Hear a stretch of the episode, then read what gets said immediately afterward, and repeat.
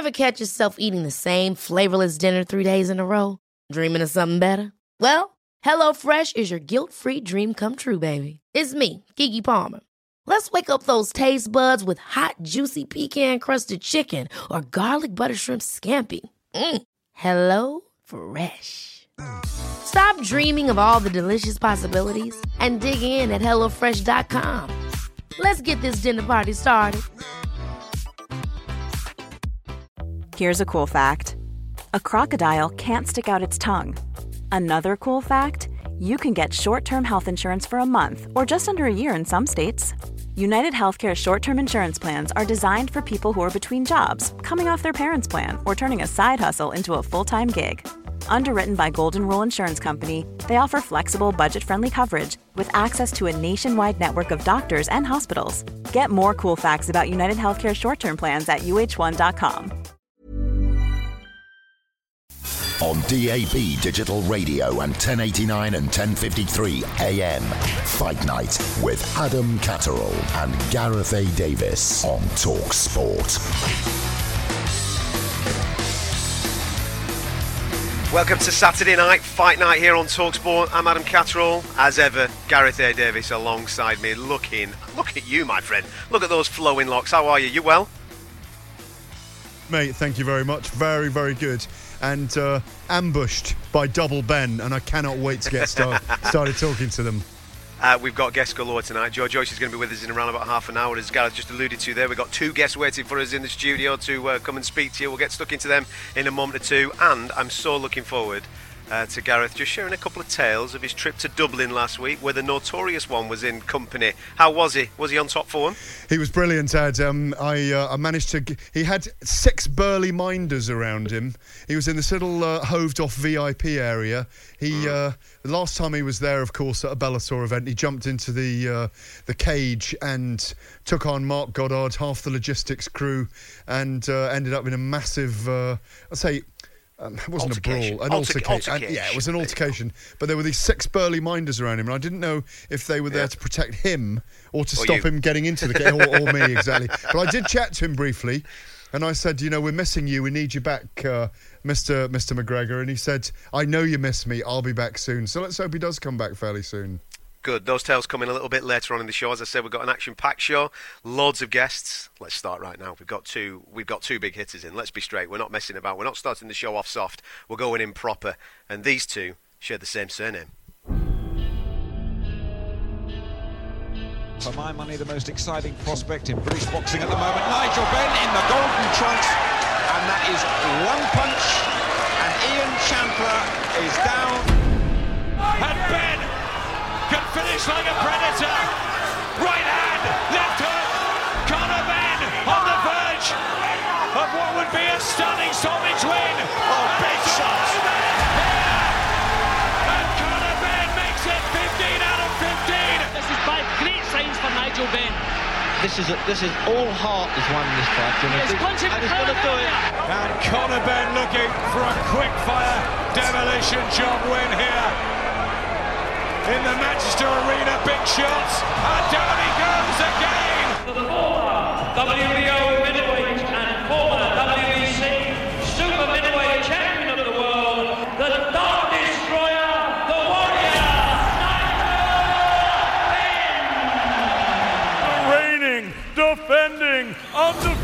WBA Continental Welterweight Champion, introducing Conor the Destroyer Benn.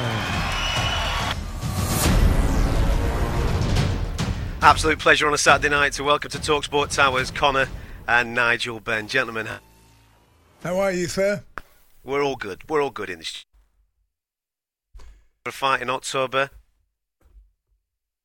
Uh, having you sat alongside him, Nigel, but Nigel's preparing for a fight in uh, November. We've caught up recently speaking about that, and for those people uh, that haven't necessarily heard our uh, previous conversations, let's get straight to it. Let's get straight into you first of all, Nigel. Yeah. As to, as to why you are uh, you are back in the ring after being out of it for 23 years. I- I'll be honest with you. I've I've never felt this good in all my life. I mean, um, yeah, I think that I kind of lied to myself, lied to the public, suffered with depression, um, smoking spliff, doing little fellas, started smoking at the age of eight.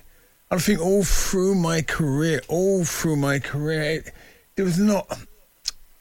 A lot of it was tarnished how I treated my wife, you know, partying, sleeping about, doing all these kind of things. And just suffering from a, a, a young boy of eight years old that lost his brother in a, uh, in a very traumatic way. It kind of really changed my life from a, a, a, this young boy age eight lost his brother. The only way I can describe it is like when Simba lost Mufasa. He went in the wilderness, walking around, and you know, depressed. You know, and, and that was the same with me all through my career. It was something that, that, that affected me all through my life until I, I hadn't encountered when I was 45. But besides that, I, you know, I look at my career at the time and I, yeah, just suffering with depression a lot of it. You went you went on to hit some amazing heights in that boxing career. Yeah. In, in that period of time, like becoming world champion multiple times. Obviously, you're in the Hall of Fame. Yeah. You know. And so the a lot of Book people. Records, I thought I'd get that in here as well. so a lot of people from the outside looking in will say, "Well, what what else? What, what is the thing that's eating away at him? Because bit- he's, he's he's achieved everything." Yeah, but but you know what it is? Like, it's hard for me to really like you know. I think because of how my career went. I mean, even when I lost to Steve Collins, it was like my wife was just about to leave me. Uh, the last thing I'm thinking about is fighting Steve Collins. Um, as you know, there was a son born that was four days older than Conor. I, I just had so much grief in my life, so much, and it was all self-inflicted. But I just couldn't deal with it. And when, when I retired, I thought that was it. I didn't cry. I just thought, oh, it's, it's over. And the only thing I wanted to do is to win my wife back. And that was it. And that's all I was going to do. And so by then, my whole life had changed.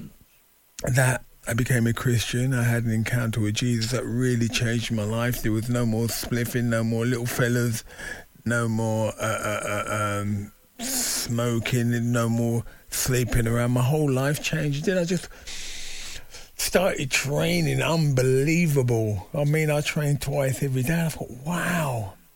And then I just, I think Conor knew. Conor was like, um, we was training in 10, it I think you were about 10, 12. That's how long I've been talking about fighting. But, but that's what's that? Ten years ago, thirteen years ago. The, Yeah. the trouble is, for most people who love you and you, Yeah, you, yeah. you literally have millions of fans around the world.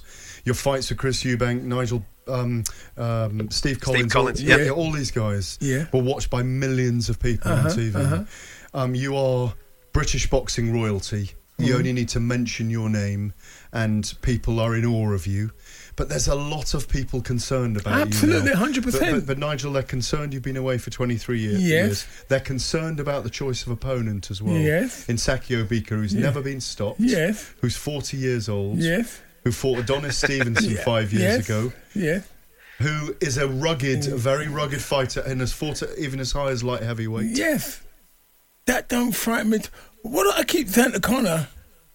I said, I can't, I can't see how he can beat me. The position I'm in, how I feel now, I don't know how he's going to beat me. That's how I feel. I mean, if you look at what I was doing all through my career and I got to that height, regardless, everyone put this, the age on it. It's not about age. It's about how I look after myself. It's not the Dark Destroyer. I'm never going to use that name again. You're Benjamin Button now. Yeah, absolutely. Because the reason why that name is so tarnished with, you know, so when you talk about that, you talk about the affairs, you talk about the drugs, you talk about the depression, you talk about Mm. the anger, you talk everything. I don't want to be linked to that name. Because actually, it actually says in 2 Corinthians 5.17, if anyone in Christ is a new creature, old things have passed away, and behold, new things have come. I'm a new man. It's Nigel Benjamin Button Benn. The older I get, the fitter I feel. I can't believe it. I, and I'm not just saying this, is, and I want everyone to know it's not about money or anything. It's an itch that I've had uh, uh, uh, uh, for so long. I've just got, I've just got to scratch it. And it is literally Conor- what, what. Sorry, Adam. I just, I just want to ask Yeah, Nigel on. one more question. It's an itch you got to scratch, Mm-hmm. and and you've said it's closure, and will it definitely be that? Because 100%. Conor even asked at the press conference. Yeah. Is that your last fight, Dad? Hundred percent, hundred percent. You know what it is? It's me getting home to be because I've been just training like a trooper, and it's like me just want to get home and just be with my wife and my kids. That that is it. But I have to. I don't want to be one of these guys that go. If, if only no. And it's so funny. What really annoys me, I'm going to tell you the truth. What really annoys me, it's like, oh, everybody's wrote me off. Let me tell you, it's to me, it's exactly the same feeling I have when I fought Joe McClellan. Everybody doubt me, and I, I believe personally that I could stop him. I, that's me, and I'm not joking. I'm not just saying that. I just know, regardless about who he is, it's about me. I know what d- damage I can do. I know what I can still do now at 55 even better than when I was in my 30s because I wasn't suffering with everything what I was suffering there. And I Conor, know. I- I just want to bring Conor in if you don't mind, Nigel. Just Yeah.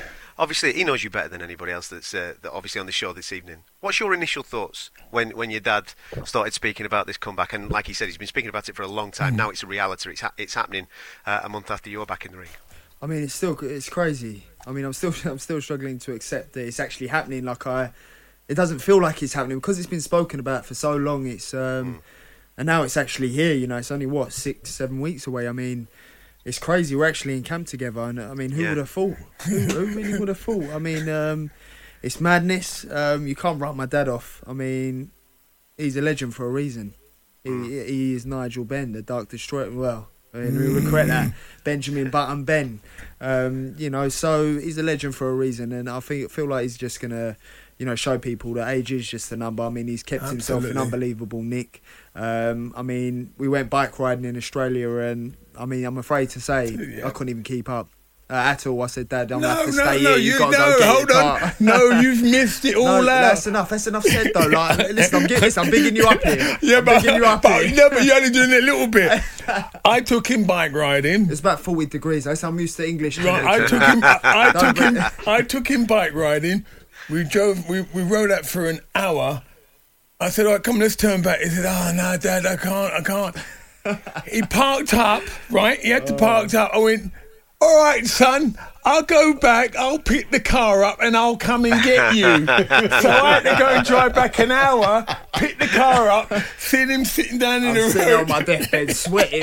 and I had to pick him up. and went, "Go on, Dad." Yeah, so then at that stage, I thought, "Do you know what?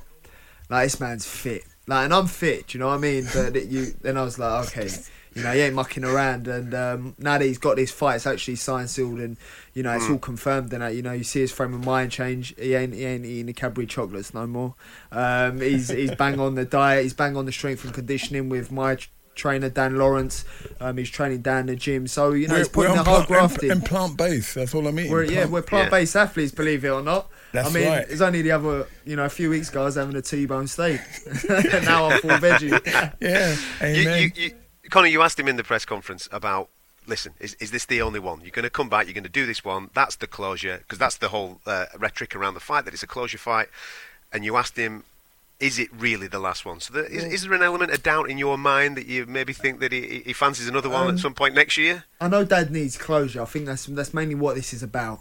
Um, as he owes it to himself, really, and not for me. It's not for me to say, Dad, you can't fight. It's not for the family to say you can't fight. He owes it to himself, and he don't want to take it to the grave and go, oh, you know, I wish I just gave it that one last shot. You know, whether whether he's got it or not, he know he'll know himself. Absolutely. Um, I think that's really what it's about. It's not about the money. It's not about the fame. When people say it's about the money, you look at his his house that he's just built in Australia. If it's about the fame, well, why would he move it to the other side of the world? So it's for neither of them things. Which is why I got to give him credit for wanting to get back in there for himself and not listen to all the negative comments because they affect me. He don't care. I mean, he's got thick skin. He, he's just brushing them off. I'm like, all right, Dad, I've got a lot to learn from you, mate. So it's one of them things. Um, I think fighting is an addiction. I think the highs of it is an addiction. So that's the only thing that makes me think if he sparks him out, which I believe he can, I feel feel like um, I just personally think you know, I feel why not? I've obviously still got it. no, I'm more I concerned do, about thi- this fight because if he sparks him out, then he's obviously still got it. Yeah, but I wouldn't do it no more. I You just sure, want, Yeah, hundred percent, Con. You know so, me. so would, there wouldn't be a danger that you'd think, oh, I'm getting back into this. No, no, because I'll be honest with you, Conor knows. I'll tell you how how my mind thinks. We got, I got on the plane, got off the plane. He said to the film crew that was following me around, he said, "I bet any money he goes straight to the gym." We got in at five thirty. At quarter past seven, we was in the gym training. Then twelve thirty, Then we went back to the gym again. Yeah.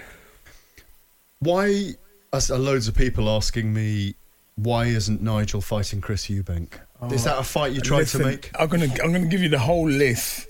I'm gonna give I'll you tell- the whole list. Well, well, Nigel, hold on. I'll tell you what we'll do. We'll have a break because I want that full story. The, Okay, the full buddy. story of how we managed to get to Sakio Bika. We'll get to that in a minute. You're listening to Talk Sport. Stick with us. This is Fight Night.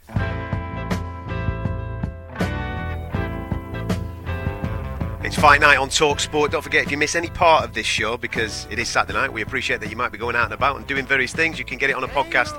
It'll be available in the early hours of the morning, so make sure you subscribe to us via iTunes or via the Talk Sport website. I'm Adam Catterall, Gareth A. Davis alongside me, and we're joined in the studio by uh, Conor and Nigel Benn. And Nigel was just about to tell us how he managed to arrive at Sakio Bika as an opponent for his comeback fight. Go for it, Nigel. Uh, yours. but and also, uh, just to interrupt, um, you know, while you were out in the break, um, I was saying to Nigel, isn't it true that you and Sakio Bika are big mates? Because a few publications this week had Yeah. said, you know, is this a kind of organised fight between two guys who know each other? And, and it's not, is it, Nigel? No, because I, I really want to get this point across. I know Saki. I've met him about four times in Australia, and his English is not very good. It's not somebody I really socialise with. It's not something I, I socialise. I see him at a gym. When Conor was training out there, we, we saw him once at the gym uh, where he was training, where, where Conor was. But we don't associate. We just his English is not very good, and we, we don't. We just we, we, we He's a very quiet man, so we don't really that kind of socialise. And then you hear people saying like um, what you just read about. They were saying like you know that um, where Is there a bit of an agreement behind oh the scenes? I, with- I wouldn't do that. You know what? Conor's I mean- not happy about that either. Well, li- no, listen. What it is is, he's, he's Nigel Benn. He would never, he would never have people. Like, how can you? He's not that fighter. So for the fact that people are, you know, talking this rubbish, it's quite insulting. Yeah, It's, it's absolutely. I mean, it's not little insult. It's very insulting because it, it, the years um, my dad built up fighting, being a fighter of the people, what he's then going to have the people over.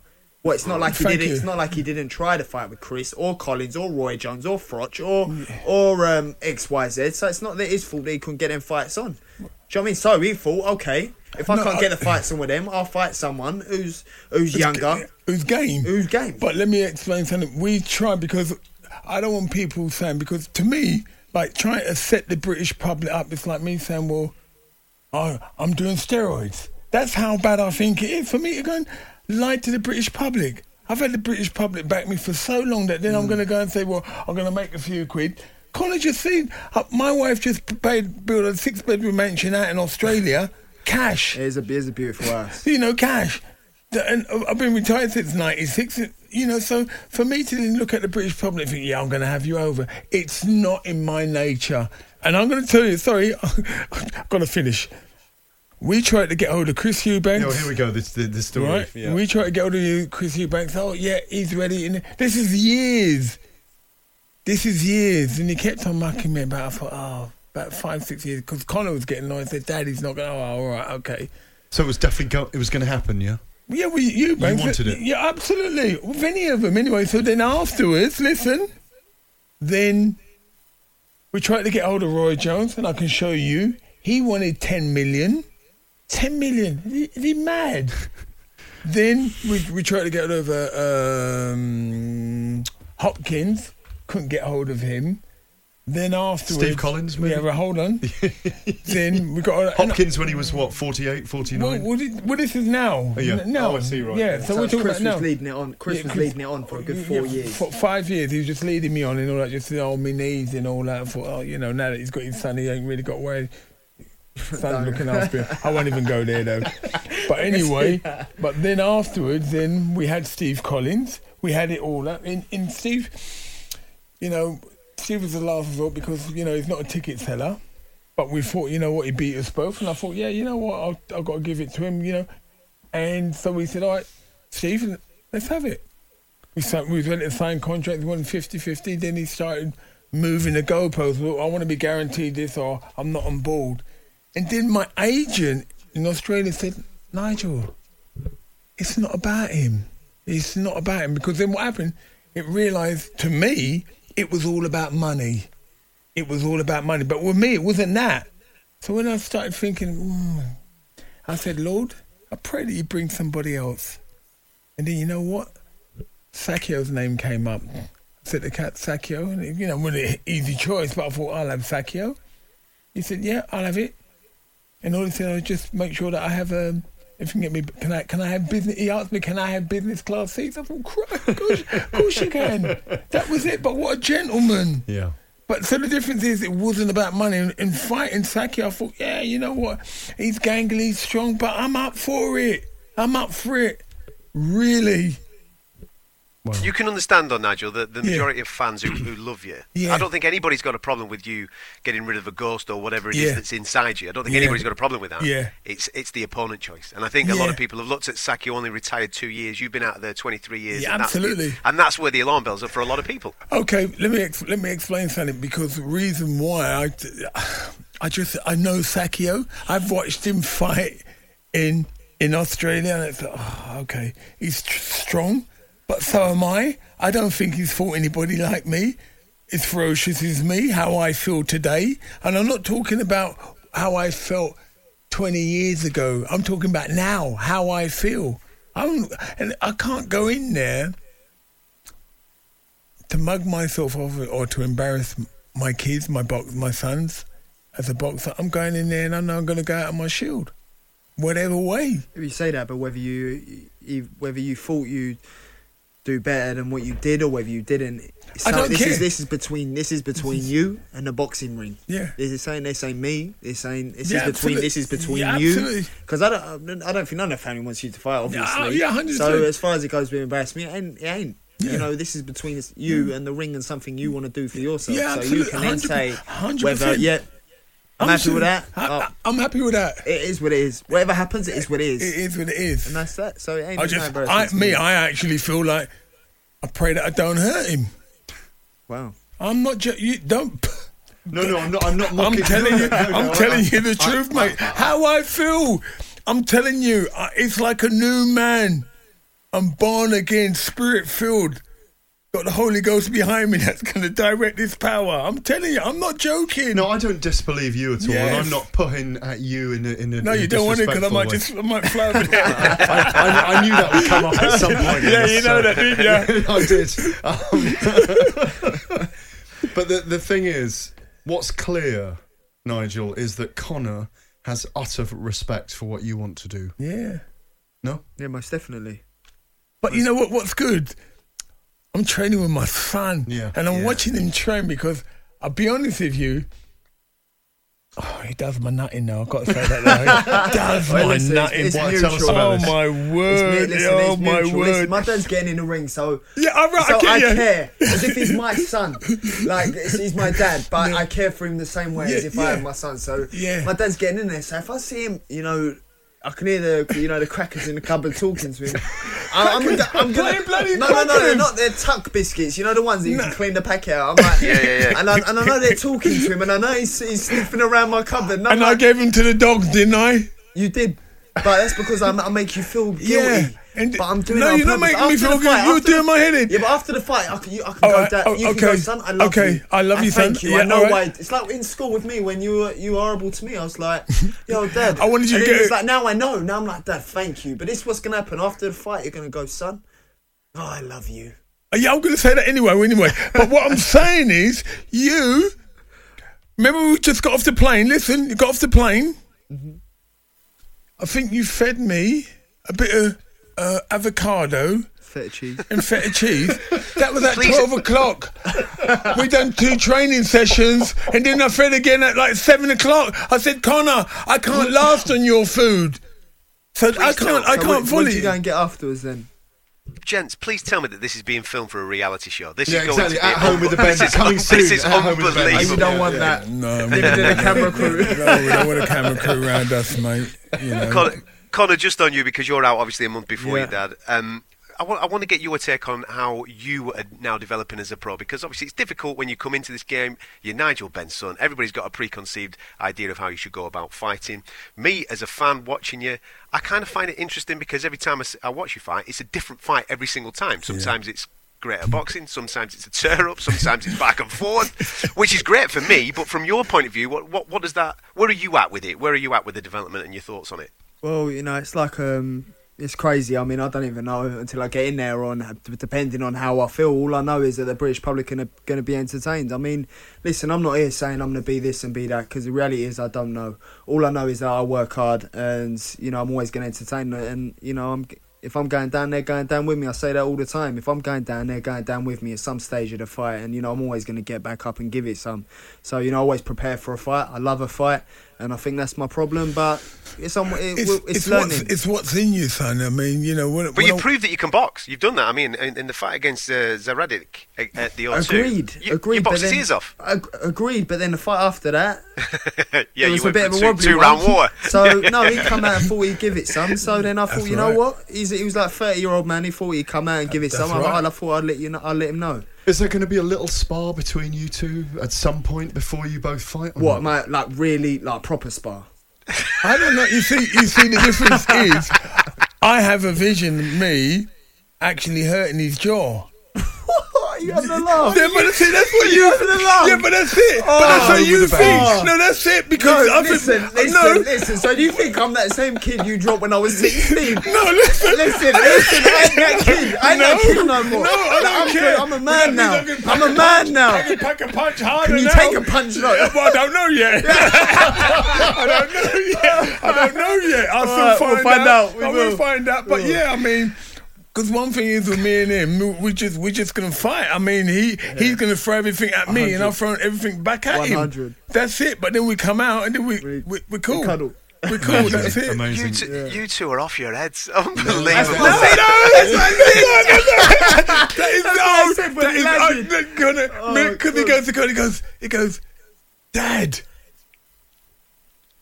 we're we're off our heads, man. As soon as, as soon as I picked him up, I went, Dad, I just looked at him and I thought, Dad, we're off our head, mate. Like, what are we doing? Like, we're actually off our head. I said, you're you're a little bit more off your head than me, but you know, I've got another twenty years before. Straight down the gym. Yeah. It's a wonderful relationship you two have It got. is, it's just such a pleasure to see you both together. It is wonderful. Truly wonderful. and and smiling. Listen, both of you enjoy camp because I can But tell one you thing I want to say, one thing I'm saying, on Monday we both getting full medicals, brain, Brain scan. scans. Everything, Yeah. full medicals. So I just want to let everybody know because some people were saying like you know that I had a, a, a, blood clot on my head and all that. No, don't listen to all this rubbish that you might find on Facebook and all that. Listen, I'm here and I'm fighting. No setup, no plans. We're going. I'm going in there. to Have one more, one more Nigel closure. Conor. Thank you so much for your Thank time. you. Absolute pleasure. Good luck with uh, with camps. Uh, Conor will see you out on October 26th. Nigel we'll see you in November uh, for closure. Top stuff. Do stick with us uh, because uh, Joe Joyce is, is going to be with us on the show very very shortly. Still Snoop Dogg and D.I. D.I. D.I. Guess who's back? Action packed show tonight here on Fight Night. You listen to Talksport. I'm Adam Catterall, Gareth. Davis alongside me. Uh, you've just missed Conor and Nigel Benn if you're only just tuning into the show, but don't worry, we will stick that on the podcast because it was absolute comedy gold. I, I was serious with what I said. They definitely need some type of uh, reality TV show. You're going to hear from Eddie Hearn a little bit later on in the show. Callum Smith as well. Uh, we caught up with him in Liverpool this week as he announced his next fight against John Ryder coming up in November, uh, and a couple of other of the uh, main protagonists that are on that Liverpool card. Uh, we stuck microphones in their faces so you can hear them a little bit later on. However, our next year, I guess, he's ready for a little bit of a chinwag. He's making major waves in the heavyweight division. Sat alongside him with his manager. But before that, let's get a little bit of a glimpse into how Joe Joyce is tearing the place to pieces. you know, I'm ready for I'm ready for big, you know, big shots, big fights, and yeah, I'm ready for anyone. A good right hand from Joyce there. And the big left hand putting him down. Ustinov blinking uncomfortably and he's counted out. For the third time in the fight, it is over. Joe Joyce.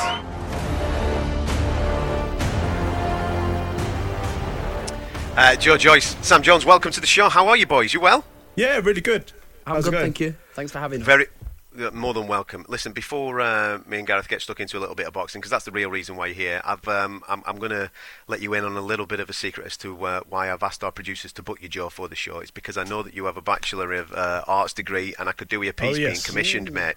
You see, we could do, we could do with something getting commissioned for the show, and obviously you're the man to be able to do that. So if we can maybe come up with something that you could uh, that you could freestyle for us, are you a, an oils man? Are you what, what are you? What, what what's the what's the thing that you can that you specialise in? Well, I, I started out in oil paint, um, but um, more recently, I'm I like uh, the uh, what do you call it? Acrylics. They dry quicker and that, so you know it's a lot easier to work with, and the colours are more vibrant and that. So uh, I've kind of gone away from oils a little bit. Where, where does that passion come from, Joe? What is, has it has it always been with you as a kid? Like Yeah, um, growing up, obviously my uh, mum and dad were very arty, and uh, my mu- uh, so my mum did like pro- pottery and, and stuff like that. My dad did like more like um, you know he taught me how to oil paint and that. So he he did he studied art at uni and um, um, obviously taught me. So uh, I guess I carried on that, and I I did a degree in fine art. So Yeah. Do you find it? I mean, obviously, the, the game that you're in in the in the world of heavyweight boxing, it is a it's a very brutal sport. Do you find it nice to be able to kind of uh, detach yourself away from, from that world just for a few moments whilst you go off with your easel and, and paint whatever it may be and, and get yourself in a different headspace? Yeah, it's very fu- therapeutic. Um, Yeah. You can kind of get up, get off your ideas and um, just I don't know, just let your uh, right side of your brain get active and creative. I remember you um, interviewing you before the Olympics, and um, isn't there some kind of photo art you were really into as well at some point? Was yeah, it- yeah. In school, I was um, interested in photorealism. You know, getting uh, pictures as close to photographs as possible, or photograph like so you can't really tell the difference. But it's very um, hard and painstaking to uh, reproduce a photograph, and also it, you know, making you know different marks and uh, textures on paint is a lot more interesting um, than just you know painstakingly reproducing a po- uh, photo. So, so you've got it's all about the canvas when you're at work, but it's also about the canvas when you're at Ah, home. as well. see, that's why you're in the this. That's why you're in the journalist game, Gareth. That's it. Li- you Listen, see? I've got. I've, before I forget, right? Sam's here. Before you fought, um, well, I'll let Sam tell the story. Certain heavyweight that used to hold the WBC um, heavyweight title that that Joe beat St- up Stiverne. In uh, Bermane Stiverne. Yes. Yeah, I just let you thought I'd let you say his name. You nearly had a fight with him, Sam, at the press conference, and I want to know what was going through your head that day, and what was actually going through Joe's head because he didn't I, I was just um, I, I saw the security in that, and um, a lot of them from Derby, so I thought, oh, he's fine. but, but I did I did step up at one point, and I was just like, but um, he was just like he wasn't even looking at me. He was focused on Stan Because I've never j- known jumping Bermane, over the table. I've never known Bermane Stiverne ever say a bad word about anybody. But you managed to get under his skin. You've He not normally seen him in just a gym grunts- situation. grunts. He was he was not a happy man. it came from Las Vegas. We went. Uh, Joe was training for his professional debut. Was it? It was his debut against Ian Lewison, in Vegas. and and he was Yeah. being, he was preparing for his fight against Dominic Breazeale that fell through, and then he ended up fighting Wilder. And Joe was there, just saying, "Look, we'll give you some rounds." Because in America, they've got this this thing about paying the loads of money for sparring. Joe was available, and Bermane sparred Joe for four four rounds, and then yeah, like twice, Once- once once or twice, yeah. And Um, yeah, I was just but a, a bit like the fight is, you know, I was just punching him freely at will. Um, jabs, right hands, left hooks, right hooks, uppercuts. They're, they're all going in. Yeah. And like maybe one hook, big hook was returning.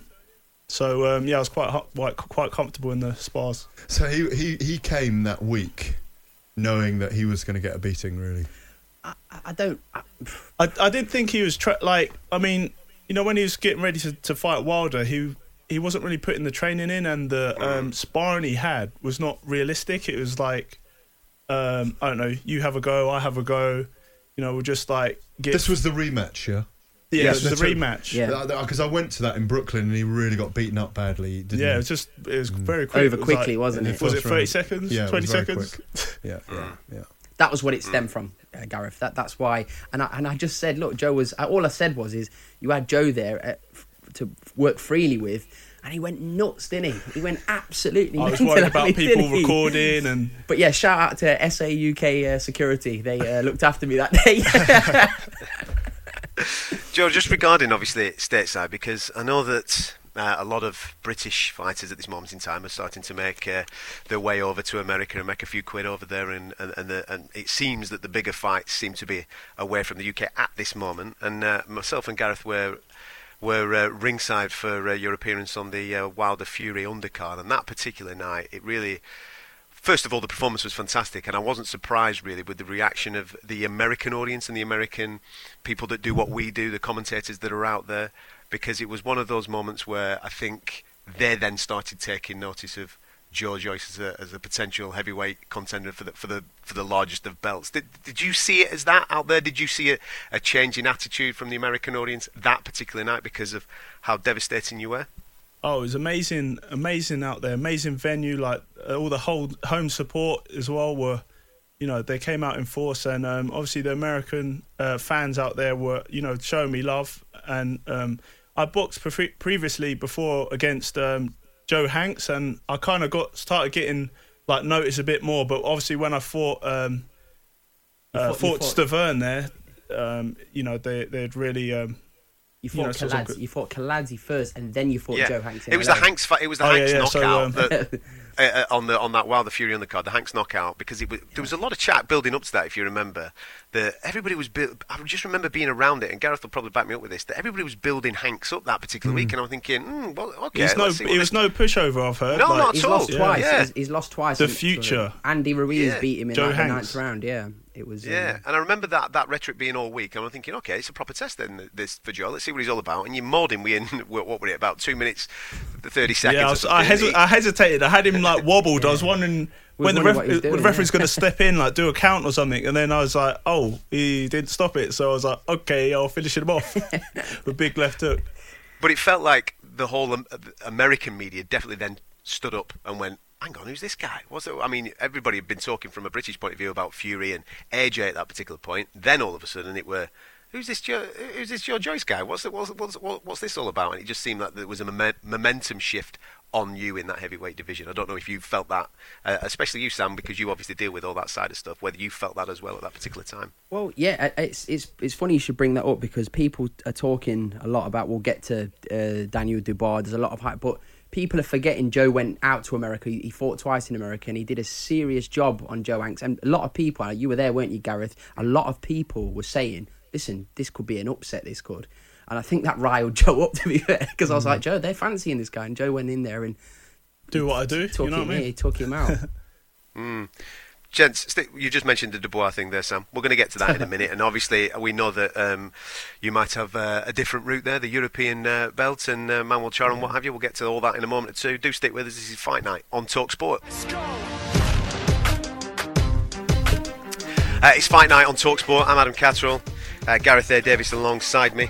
Delighted to be said that we're joined in the studio by Joe Joyce and his manager uh, Sam Jones, gentlemen. Um, we said just before the break there, we mentioned the name of Daniel Dubois, and I'll, I'll put this out there, right? I, as a fight fan, would love to see Joe Joyce versus Daniel Dubois. However, what I will say at this moment in time is that I think there's more in it for Daniel Dubois than there is for Joe Joyce at this moment. Definitely. because, because of how fast you're moving in your professional career, Joe. You know, you've not taken any mugs on. What are you? You're 10 fights through and you're fighting former world champions already and have now just been mandated to fight for European straps against Manuel Charr. Yeah, each fight is a step up for me. So you know, I'm moving in the right direction. Uh, I've uh, potentially got the European shot against uh, Huck coming up. So um, you know, there's some big fights that I'm going to be in, uh, involved with. Uh, and uh, next year, you know, world title. That's uh, it's my time, and uh, you know that's what I'm going for. Does it frustrate you that so many people, media, but likes, um, mainly fans, I suppose it is, on social media and what have you, they're all Oh. on that, on the train for a, a Joyce Dubois meet-up? Yeah, it's a sooner big rather fight, than later. and uh, you know we'll see what uh, Warren comes back with uh, with offers, and uh, we'll you know, I mean, you know, some advice I've had is to take it as a, as a world title fight, but I don't know if the you know if it makes sense uh, for for for uh, me and my team, then uh, we can take it. Sam, you can explain the, the ins and outs of the, the route that Joe might take. There's Yeah. that with the WBA. There's the European title as well, isn't yeah, there? that's absolutely. So Joe is ranked above uh, the rankings in the WBA. There's three champions. They've got the super champion, the regular champion. Yeah, it works. And Joe's the gold champion. So Joe's in line to face um, the, the the main champion, which is currently uh, Andy Ruiz. Um, underneath that is Manuel Charr. So Joe's in a great position that is we've we've all hustled to get Joe into. Joe's done his bit, done the business in the ring to get him in there, and we as a team have got him there. And with um, Joe's mandatory to fight uh, for the European title, which Agit Kabayel vacated. He went and signed for top rank. He chose not to fight Joe. The fights Frank um, offered the fight to Povetkin, David Price. They all turned the fight down, which is I, I don't have a problem with people turning the fights down because they're doing what's best for them. So the next person in line is Marco Huck, who is who holds the record for the longest reigning cruiserweight champion of all time, behind, uh, just in front of Johnny Nelson. Um, so that's where we're going. It looks it, Frank's trying to bring it to the UK, but Joe's told me, and this is the, the kind of guy he is. He just said, "I don't care where the fight is. I just want to go and get the belt." So It might if be it's in Ger- Germany then. If, if, it's, if it's in Germany, off we go.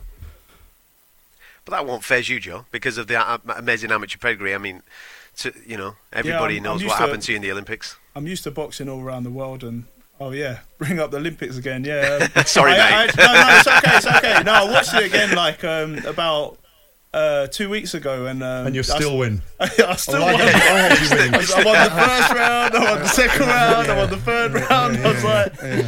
Oh, well, I've always said to you, I always had you winning that. I was absolutely shocked. And the things that have come out since about Aiba, it just must make you feel red hot inside, you know? Absolutely. Well, I mean, I, I've seen a lot of dodgy decisions in boxing, from you know grassroots to you know uh, to the big fights, and um, you know, so I wasn't surprised. Um, especially, I think the the league guy in Aiba, Aiba was from France, and Yeah. obviously they had the French golden couple. Yeah. So you know, it's a great story in that. So, uh, but yeah, yeah, but just- to be on the receiving end of that, that's not nice, man. You've worked all your life to get to the point of Olympic gold, and to have it taken away from you in the manner that it was. Yeah, that's a exactly, kick in the and, uh, Nobody wants that. I know, but pff, I know that's like that's life, and uh, maybe you'll get overturned sometime, and I'll I'll actually get my gold medal. we Adam, or Sam rather, mentioned uh, Andy Ruiz there. I haven't had a chance to ask you yet about what you made of June the 1st at Madison Square Garden, Andy Ruiz and Anthony Joshua. And obviously, you may end up facing Andy Ruiz if he wins again. Um, if he does win again, do you think he'll win again? And how do you assess your fight with, with the likes of Andy Ruiz if you ever did meet him? Um, yeah, I, I, I'd love that fight, and uh, we'll see how it goes um, with the rematch. I thought, you know, I was very surprised as as was everyone else with um, what happened on on that night. I was, um, think I was in Big. Was I in Big Bear? No, uh, wait, I was back. No, I was back. I was watching it. Um, I was watching it on my new um, gaming computer on like on widescreen or whatever. I was like, I was just flabbergasted. I was like, because I was thinking maybe the fourth round Joshua would go and go in and knock him out. I, I didn't really think much of it because I saw Andy Ruiz in um, in Big Bear. He was training. He was training up there for a bit, and he, he was sparring with uh, Charles Charles Martin. Martin, and um, yeah, he was just blown after like two, three rounds, and uh, and I think Sam asked his uh, his trainer and that if uh, if if he wanted to do a few rounds with me, but um, he he didn't want that, and uh, I think he was struggling at altitude, and or he was just unfit. I, I don't know He what's wasn't going on. scared to spar. He wasn't. He wasn't scared to fight spar Joe. He physically couldn't spar Joe. He was. He was. Charles Martin was. Was. Was. It, And I rate Charles Yeah, Martin because yeah. he was he gave me some good spars. I was like, um, he I don't know what was going on at that time when he fought Joshua, but he was uh, he like I was surprised how good he was in the uh, it, and he handled the altitude and you know uh, was doing like four three minute uh, four three minute rounds there like There's a four theory, minute round. Sorry, Th- th- there's a theory that that um, Anthony Joshua's confidence will have been dented by that loss to Andy Ruiz. And d- d- do you do you feel that he? We know he's a he's a strong character. He wouldn't have got to where he is without being one. What you know, what you guys do is incredible. It's a Oh yeah, seeing him on the pads as well up there, I, I could see his hand speed and that. He's you know he's really fast and he, he puts his shots together together well and he can um he's calm under pressure. He can like you know take shots on the on his on his gloves and he can slip and then um he'll just fire back like combinations and stuff. Yeah. What do you think about uh, KSI and Logan Paul headlining uh, uh, in Los Angeles in uh, in uh, November, November the 9th? Well, they've uh, both got good following, so big following, so people are interesting interested in in them fighting. So um, it only brings more viewers to the sport, which is a good thing. Sam, you're a manager. Do, does it does it denigrate the the standing of professional boxers who've dedicated their lives to it just because they've got 40 million uh, followers between them, subscribers, and they're they're they're capable of as they did with their fight at Manchester Arena. Yeah, I- um, 150 million that fight made. So yeah, I, I get it in in a sense of like it's it, from both sides. Like because if you're a boxer that's that's grafted your whole life, amateur and pro, to get to a certain level, and you never really get what they're getting.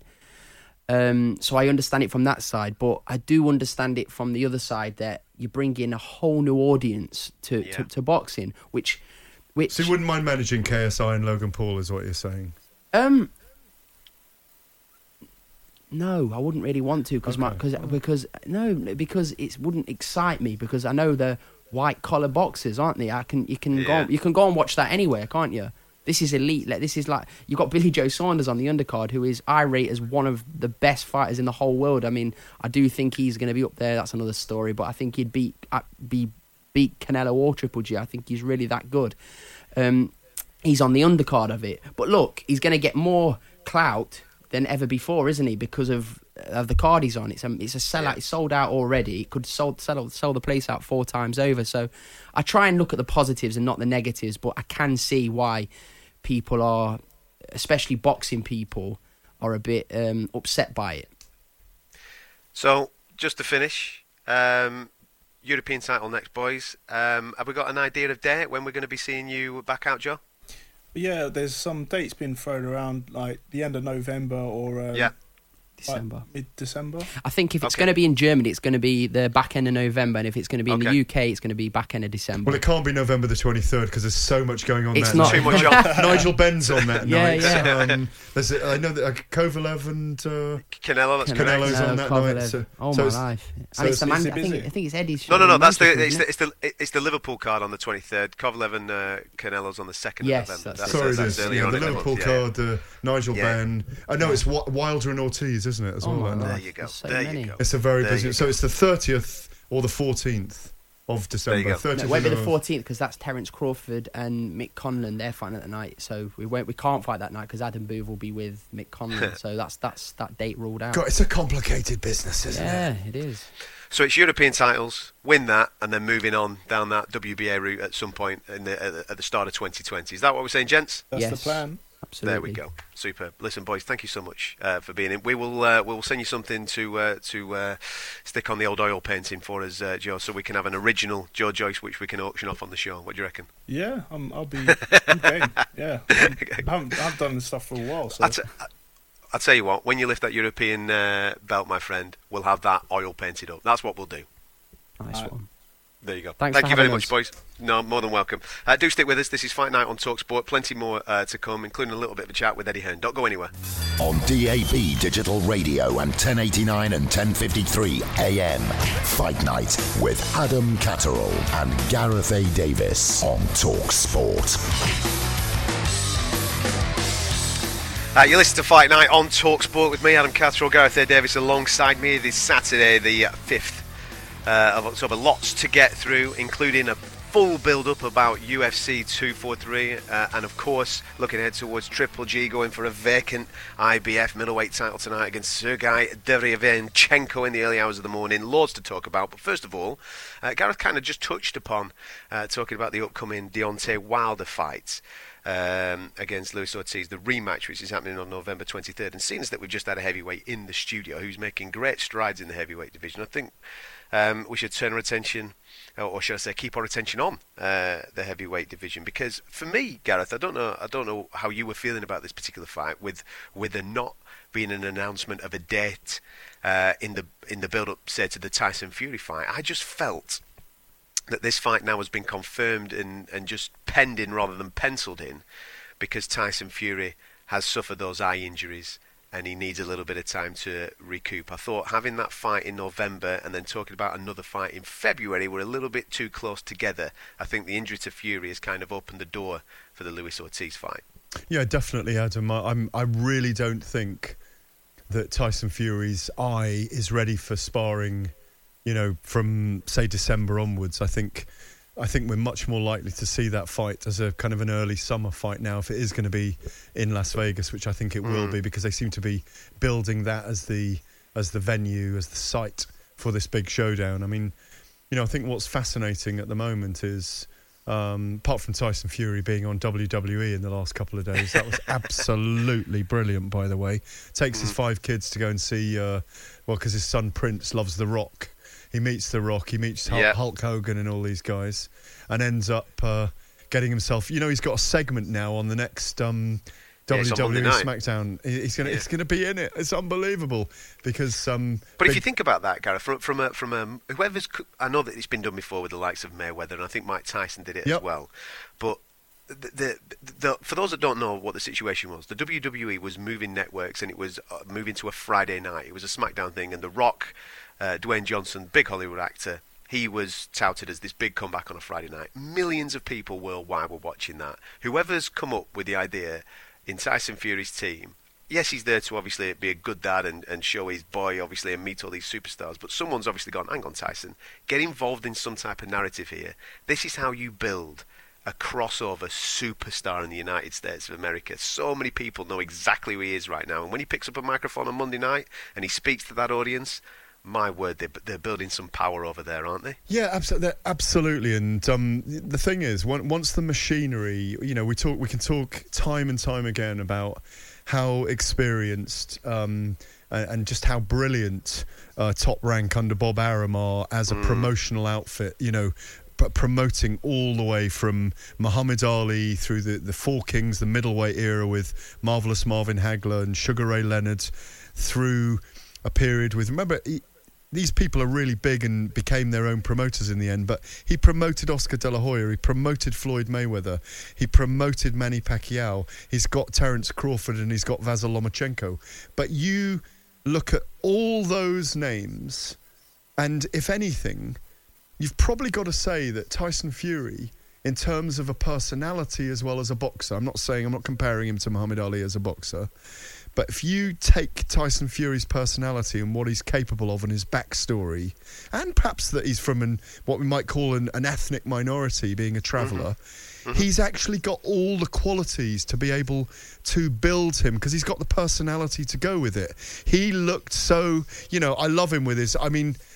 I've got to confess, when I've had a few tequilas, I do love taking my shirt off and just wearing my shirt without, just wearing my suit without my shirt, Yeah. just a blazer and trousers and no shirt. He does look good like that, and he just played it to perfection last night, climbing over the uh, the, the the billboards and, and stepping into the the ring apron, if you like, and against against Braun, who's six foot eight himself. So, you know, is, he, is, is Tyson Fury a bigger, maybe a bigger star is the wrong phrase. Is, it, is he more well known in the United States of America than Deontay Wilder? It's a very good question, and I think my feeling is yes, he is. I mean, I think, um, I think what really resonated on ESPN was his interviews that he's done. Yeah. Um, well, there's two things. There's a negative and there's a positive. There was the there was the gay ESPN um, journalist presenter that came out and slammed Tyson Fury. That that made a kind of negative name for him. And uh, they're going to address that at some point. I think he's going to go one on one with with Tyson Fury.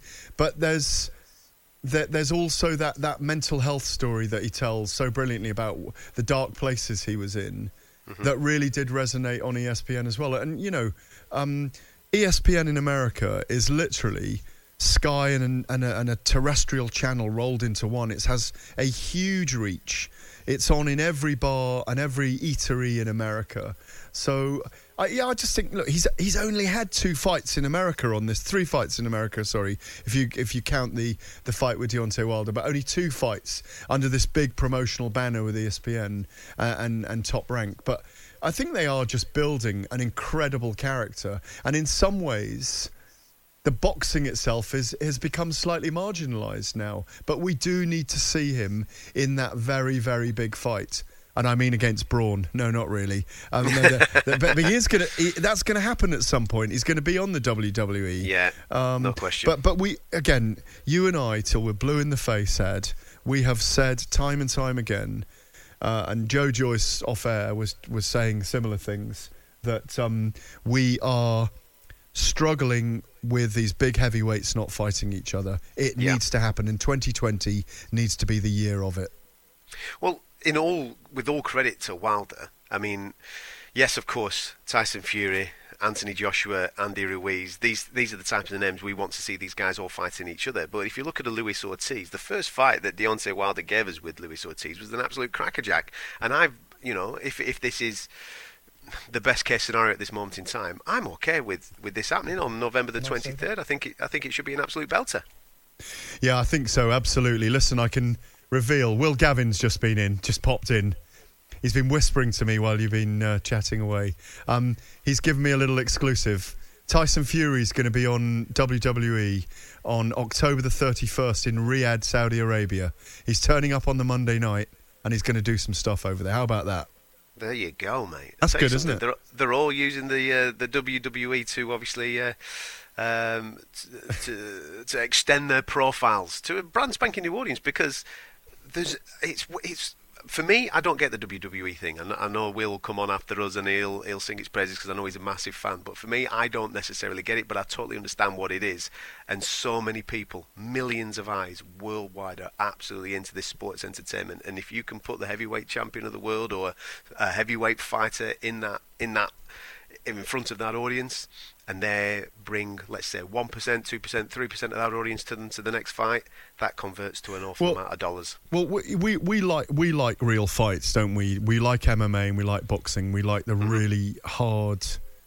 I like um, blood and guts. Blood and like guts, blood. that's where I'm exactly. we like blood, guts, and glory. But the thing is, you know, as we're learning with KSI and, and Logan Paul, who have earned so much money from basically um, white collar fighting, um, amateur fighting, you know, settling a duel, if you like, Mm. with gloves. Um, and what we learn with WWE is that people want to be entertained. They like the drama.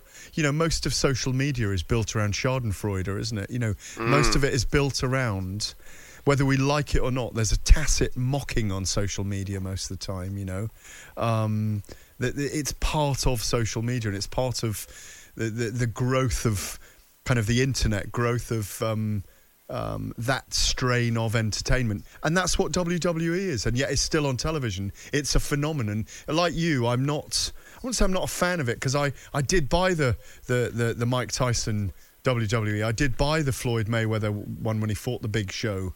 And I actually stayed up till four in the morning to watch it. And he was running through Big Show's legs and he knocked him out and all of that kind of stuff. Climbed up a ladder to hit him, all that kind of stuff that he did. Um, but it, I, I think that that audience can I think that audience can enjoy seeing a Tyson Fury later in a boxing match. Um, I do think it extends the sport. Um, well, a couple of months ago, Deontay Wilder was in London. He came to see myself and Gareth. We had a little bit of a sit down because we knew that it would probably be Ortiz next. It's now confirmed that it is him in November, and you're going to hear parts of that conversation in a moment or two here on Talksport. Don't go anywhere.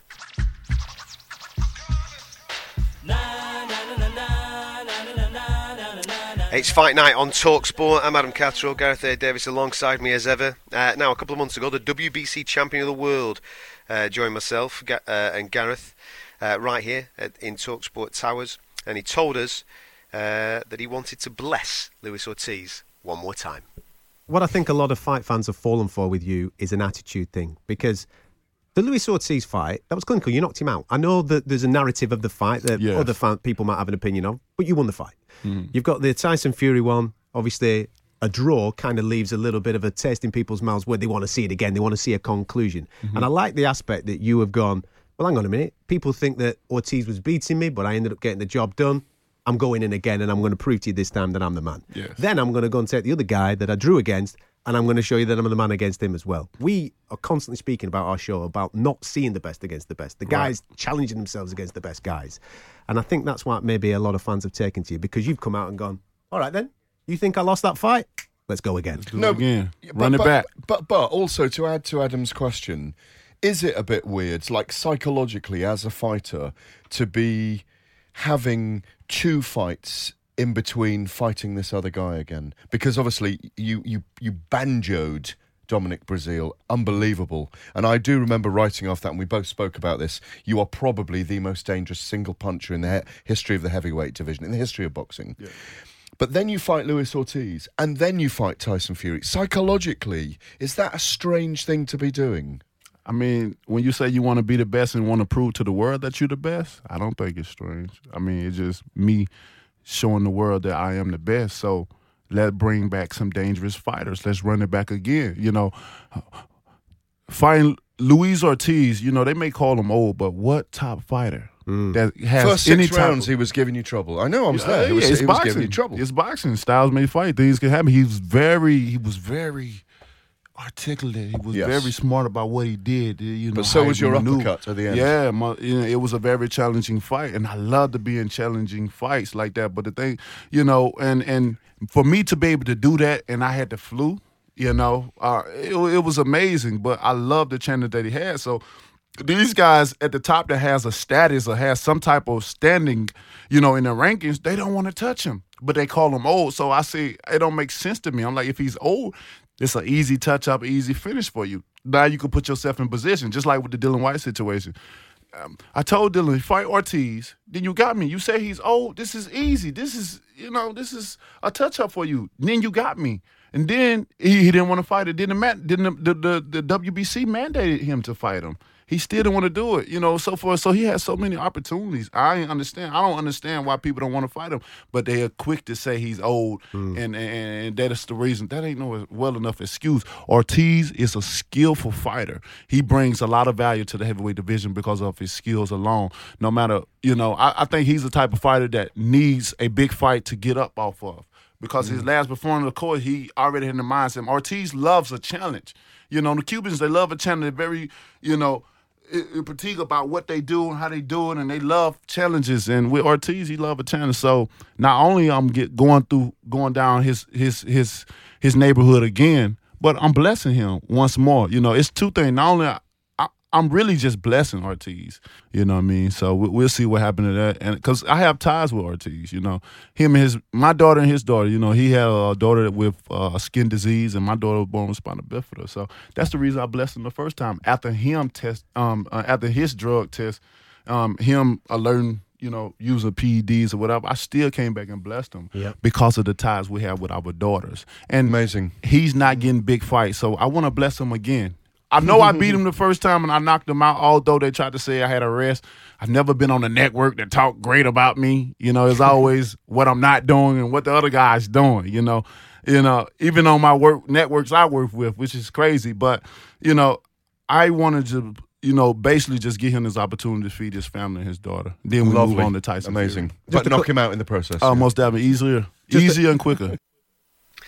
Deontay Wilder a couple of months back coming to see uh, me and Gareth here at uh, Talksport. And as I said at the time, Gareth, there's two different uh, Deontay Wilders, isn't there? There's- Deontay Wilder that we were speaking to there, who was articulate, such a nice, humble young man.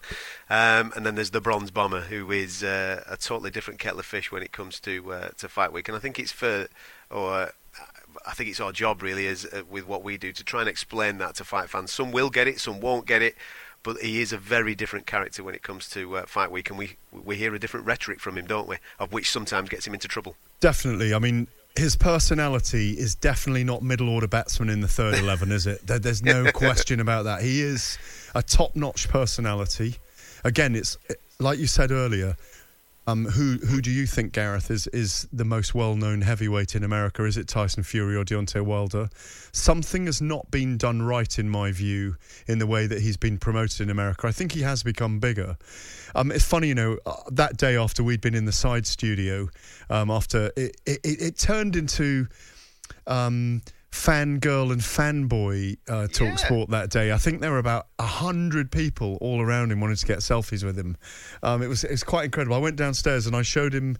Um, the video of when he was the bronze bomber and when he kind of went into my face and gave gave me a, the hairdryer treatment in LA, and That he was was Fury Week, yeah. in Fury Week. Um, and he was actually saying then, wow. He was actually saying this, wow, that is He, he doesn't recognise that guy. no, he. Doesn't it, yeah. recognise that guy, and like you say, Ed, it's a very good point you're making that we get to see, or the the public gets to see these guys in fight week when they're tense, when they're, um, you know, not for the heavyweights, but when other um, divisions are cutting weight. Yeah. When heavyweights are, there's so much on the line for these guys every time they fight, um, and it is amazing to.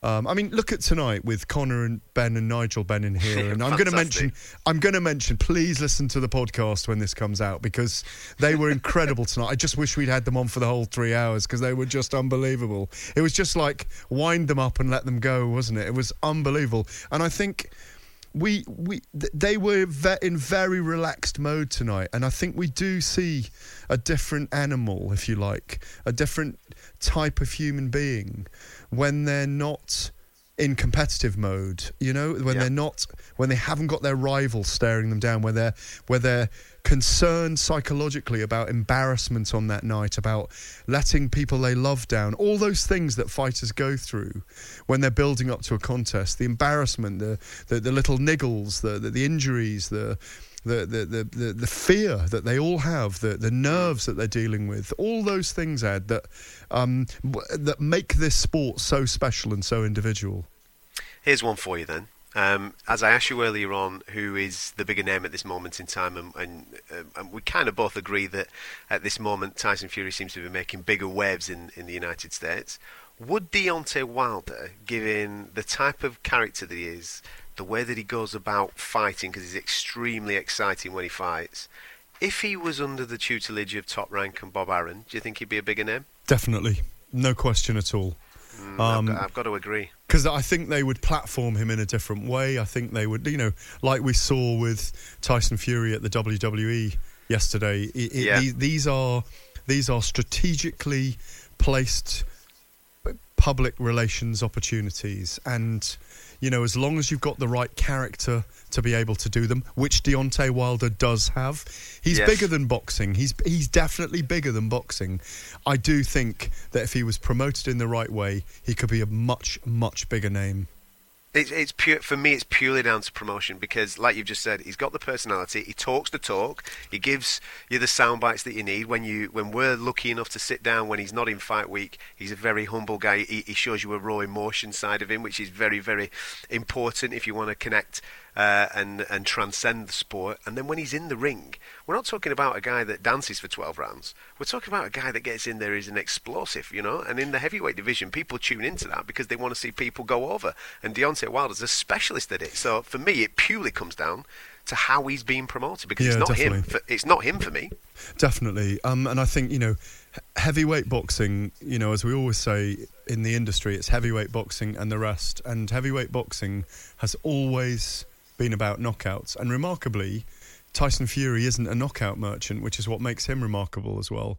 But Deontay Wilder is such an incredible puncher. Arguably, arguably, and I say this with respect to all the great champions before him, um, you know, the Mike Tysons of this world, the the the the the, the Joe Louis's really big punches. In single punch terms, he hits as hard as anyone that's ever boxed at heavyweight. Single punch terms, because he finishes people with one punch. And I think, you know, um, the, the other thing about Deontay. Um, the, the, the backstory he has, Adam, with his daughter with spina bifida. Yeah. Um, that's that's the very gentle, very deep, very caring side of him. Um, you know, it's, it's one of the reasons why he wants to fight Luis Ortiz for a second time. Because, you know, as he said, Luis Ortiz has got a disabled daughter. And you know, I'm, I'm, I want to help him, and it's it, it's a brilliant thing to do. But what I do find funny is um, He wants to help him by knocking him out. It's he wants to weird, help him by weird. knocking him. Out. No, but but how how how time alters the way someone sees a fight, and uh, he, he he blamed the commentators for robbing him of victory over Tyson Fury. Yeah. Um, he claimed that fans don't know what the hell they're looking at after his draw with the Gypsy King last year, um, which again is him building himself up for that rematch. Um, You know. Does just a just a quick one before we move on to Callum Smith because we've been catching up with him this week. I just want to ask you re- regarding the rematch of Anthony Joshua and Andy Ruiz. We know that Ruiz is with the same management company as Deontay Wilder. Does the does the result of that fight between Ruiz and Joshua two does that affect what happens with Deontay Wilder next? Because we're all thinking after Ortiz, it's Tyson Fury. That's what we're thinking. But if Ruiz comes through, can you see a world title unification before Tyson Fury? All right, put it, let me put it this way.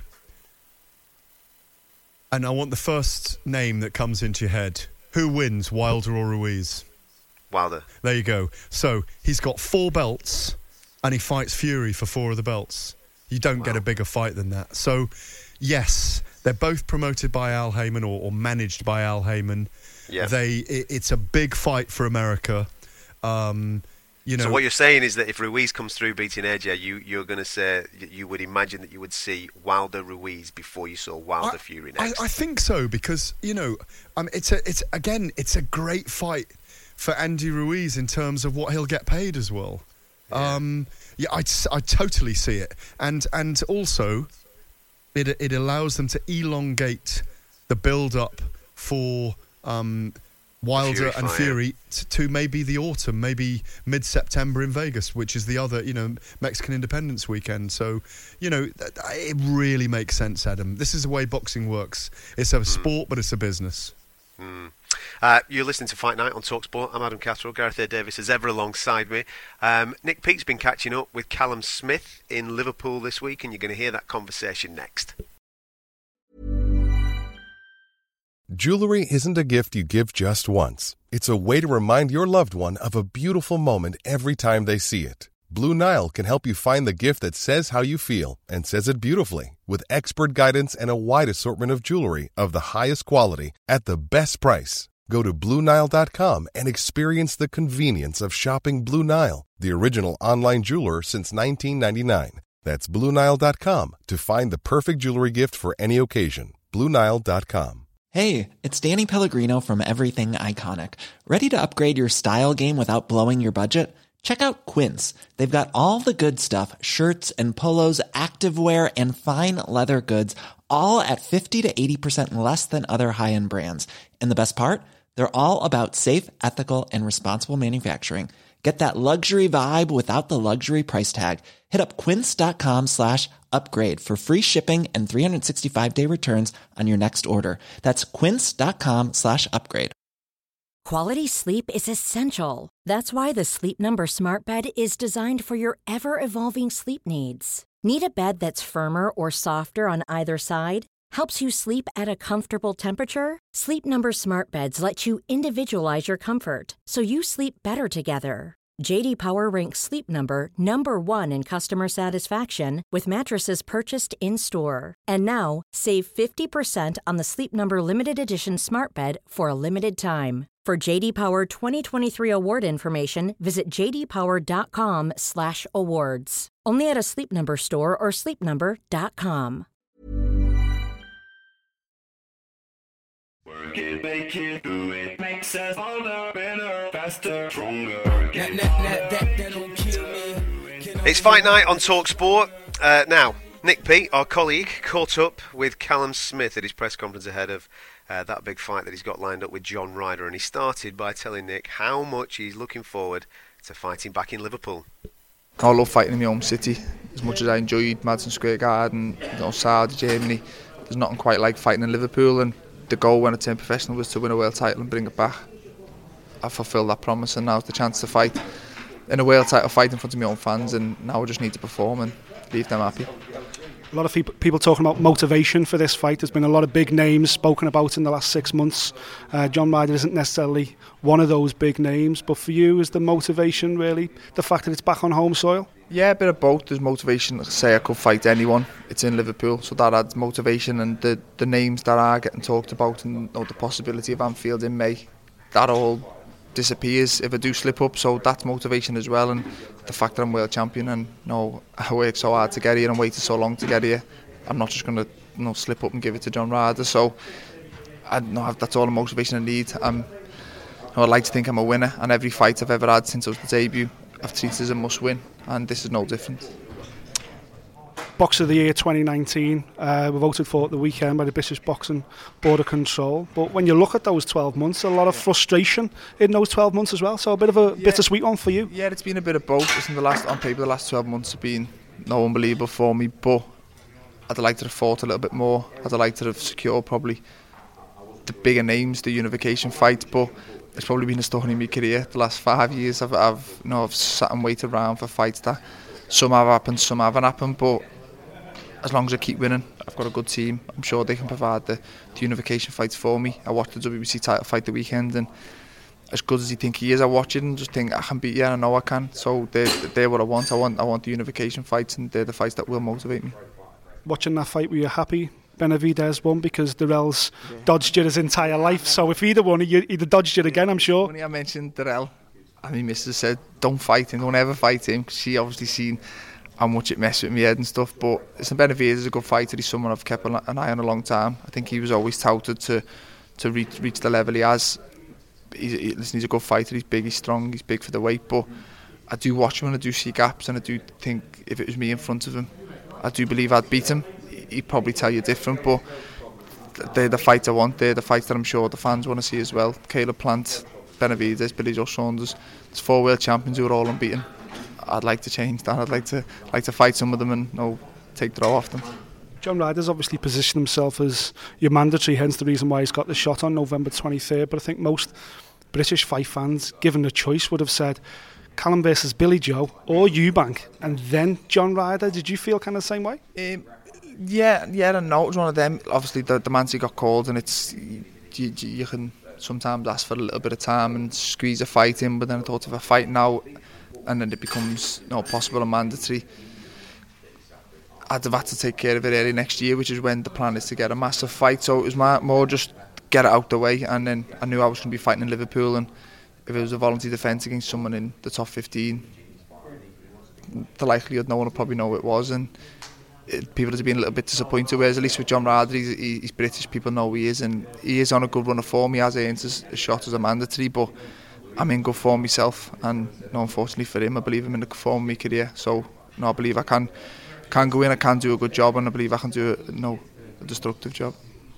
Is this a, a, a the type of fight where you've got to look sensational? Because anything but sensational, people are going to go, well, you know, John Ryder lost against Rocky Fielding, Callum beat Rocky Fielding in a round. Yeah, I believe I've always had that. Listen, I underperformed probably against on Goodison, and he underperformed against Skoglund, and I'm still earning it now. Yeah, yeah, he's won that, but he struggled with a journeyman at Goodison, and it's like I've always the magnifying glass has always kind of been on me every every fight I've ever had.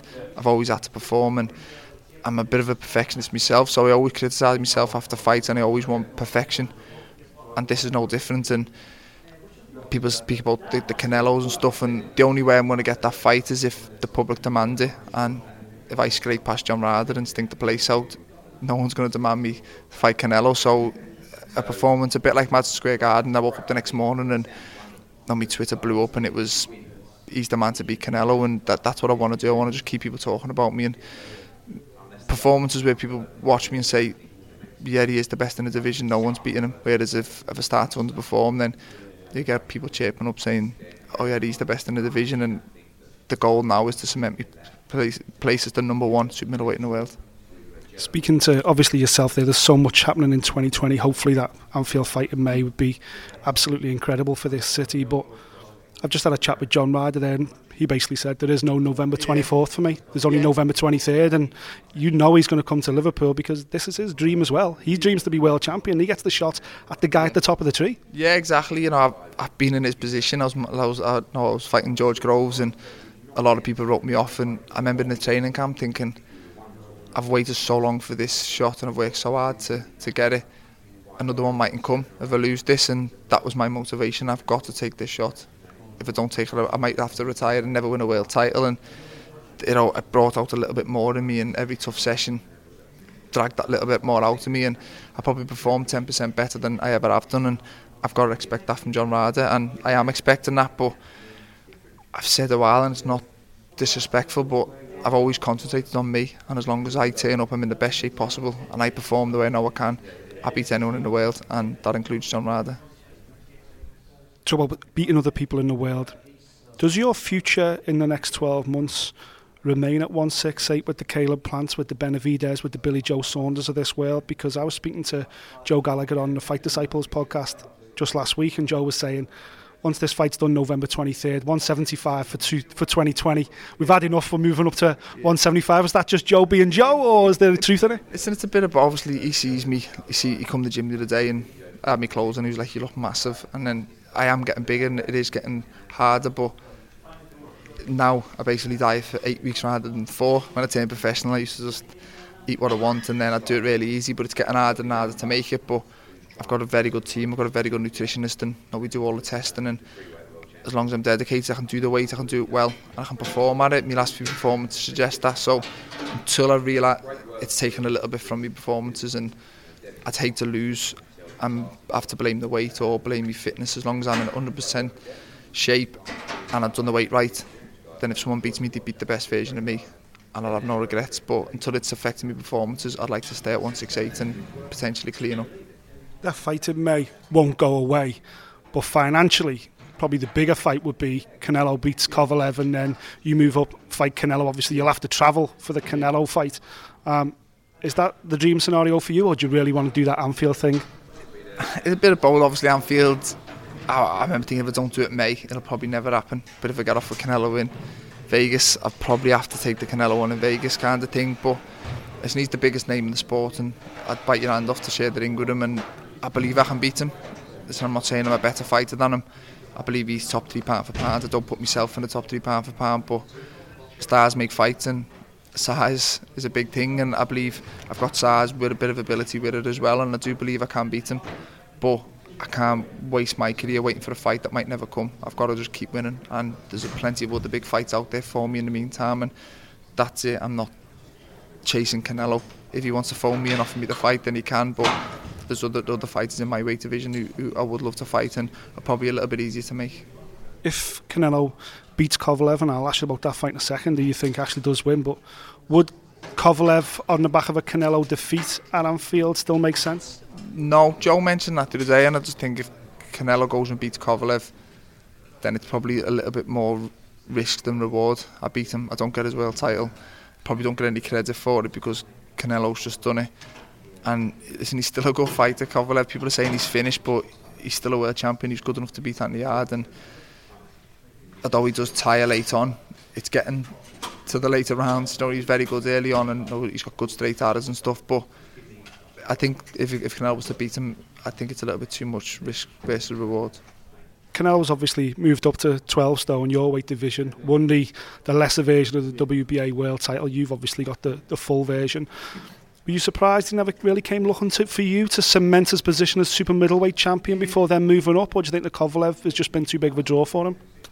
I don't know because I think when he moved up and obviously chose the lesser version of WBA, I thought he was just kind of accepting that he's not a super middle and he's seen an opportunity and he was going to go back down. But the fact that he's gone to 175 probably thinks, well, you obviously are big enough for super middle, then why didn't you go for not just me, but Gilberto Ramirez was a Mexican world champion at the time. David Benavidez, I think he's half Mexican, so there was other big fights for him. Who'd have probably he'd have probably got a lot more credit for beating. Whereas people now say, oh, he's not really a three-weight world champion because he didn't win a full full world title. Whereas I'm open if he beats Kovalev, I can either fight him at light heavy or I'd love him to come back down to 168. I think that's probably a better move for him because I don't think if he does beat Kovalev, I don't think he'll be calling out any of the other champions at light heavy. I think they're more younger, fresher, and I think he's picked the right target in Kovalev. Yeah, there's a real murderer's row of Eastern Europeans that yeah. you know nobody needs because they're not big ticket sellers, yeah, but obviously the world champions. Yeah, there's, listen, it's a it's a very good weight division, but you go and ask the man on the street down there, he probably won't name you one of them. But if you're a boxing fan and you know you're boxing, then you know the, there's four four very good world champions, but three of them are young and fresh. One's a little bit over the hill, and I think Canelo's gone for the right one. And I'd be very surprised if if, if he's calling for unification at 175. I think he'll probably defend his own belt, or I think he'll come back down to either 168 or 160. Hopefully 168. The dream scenario for you then is a Kovalev win over Canelo and then Kovalev at Anfield. Would that be the perfect move? Um, listen, I don't know. Obviously, I'd rather fight Canelo, but it'd probably be more realistic and easier to fight Kovalev than Canelo. I think if Canelo wins, it's still no closer or further away than a fight with me. Canelo fights who he wants to fight. I don't think he'll get told who he's fighting next. Do him and his team want to fight, and it, it is what it is. I'd love it to be me, but I doubt it. I, if you ask me, do I think I'll fight Canelo? I don't. To be honest with you, I don't think that fight happens. But if if Kovalev can win, then I would move up definitely. Can Kovalev win? Does he win? He could do, yeah. Listen, it's not as everyone's saying. Oh, it's an easy fight, and I've seen people saying, tagging me in it, saying, "Move up, you'll smash Kovalev," and I believe I beat him, but it's not an easy fight. It's still a tough fight, but I do think it's, it's the timing's right, and I don't think Canelo's team would have took it if they didn't feel they'd do it. Those two aside, then, if we do Anfield in May, yeah. who is who is the opponent? Speak to that man there, but there's listen, Golovkin, Billy Joe Saunders, Eubank, Benavidez. There's a lot of lot of names who, who, who could could be in the opposite corner, and a lot of names that I do want to fight. That man there's got to deliver, and the pressure's on him. But the pressure's on me. November 23rd as well. All this talk's irrelevant if I slip up. So I'm fully focused on that fight, and John Ryder's got me me full attention. Is it a case of jumping on John Ryder early as well, and you know taking that confidence out of him, the confidence of a man who's, who's on a four-fight winning streak? Yeah and no. I've always said that it's not do do my tactics. I believe that without being big-headed, but obviously there's a big size difference. So the, the natural thing is to stand off and box him and don't let him in close. And his job's got to be to try and get inside. But I believe I beat him inside as well. I'm no me, me inside fighting's very underrated, and I believe that will probably not break his heart. But I think when he does work hard to get close, and when he does I'm catching him inside as well. I think I'll slowly just chip away at him, and I do feel I can't stop him. Callum Smith speaking to Nick Peet a little earlier on this week. Also at that press conference, Nick caught up with Eddie Hearn, and you're going to hear it next on Talksport. Don't call it a comeback. Every Saturday night here on Talksport, it's all about fight night. I'm Adam Catterall, Gareth A. Davis alongside me, and Nick Peet's been out and about this week with his microphone, wafting it in people's faces, in Liverpool in particular, at the Callum Smith press conference ahead of his fight uh, with John Ryder. At that same press conference, Nick also managed to have a quick chat with Eddie Hearn, um, uh, and the matchroom promoter told him that John won't be a walk in the park for Callum. Ryder's been a guy for a long time whose confidence hasn't really been that high. Now he's buzzing he's buzzing. But as Callum Smith pointed out to me, he's on a pretty good run as well. So I think you've got the best super middleweight in the world against a, a real top ten guy right now who's who's buzzing. You know, it's London versus Liverpool, and I, I like that because I think there's always that more edge, like you said, speaking to him, knowing what a chance for John Ryder. You know, everyone's talking about Callum Smith and Anfield and Billy Joe Saunders and this, but this is Ryder's chance to just completely turn the division on its head. Yeah, speaking to John, he was saying the Eubank fight he'd signed, he was ready, he was in, and he was, and then suddenly he said that fight fell through. And he wins the lottery, he gets the even yeah, bigger fight. Yeah. So, you know, uh, speaking to him, he said, There is no November 24th for me, it's yeah. all about this. Meanwhile, all the chat around Callum is what's happening in May. But I will say that's not really Callum's mindset. You know, that's the promoter's mindset in me saying if we're going to go to Anfield next year, which if he wins on November 23rd, we are, then we've got to get that in place. You know, you can't just turn up in, in December and try and make plans for four or five months later. So those conversations with Anfield and Liverpool have been had you know, those guys, Billy Hogan, those great people who really embrace the chance to hold a major boxing event in this city at Anfield. And it would be, you know, you're a scouser, you know, that would be like one for the ages. I mean, I did I did Goodison Park at late notice, one of the best nights of my life when Bellew won there. So to do Anfield in a massive fight for Callum and Pricey as well. You know, David Price right now is coming off three wins. I bumped into him on Ibiza outside a beach club, and he said to me, "You know what I've been thinking." I think I've got a future in this sport, you know. I mean, he might have had a couple of beers at the time, but what he said was, "Is you've just basically slung me in fights at short notice for a load of money." I said, "That's what you've asked for." He said, "Well, I don't want to do that now." He said, "I really feel good. I'm enjoying my boxing. Give me a good fight against a fighter that can test me. I can learn, but I'm favourite against. Do you know what I mean? And then next year, sling me in in Anfield against a Povetkin or an Usyk or a Chisora or you know these kind of guys." So you know, and he's so popular as well, Pricey. Like they, those two work really well together. And then also, you know, you got Craig Glover against Billam Smith's a great fight as well. You got Matt, uh, Farrell against Masha. You know, one for the uh, Liverpool v Birkenhead. Yeah, exactly. So it's just great to be back here. And you know, for Callum, who I really think is established now, it's not just pound for pound number one in Britain.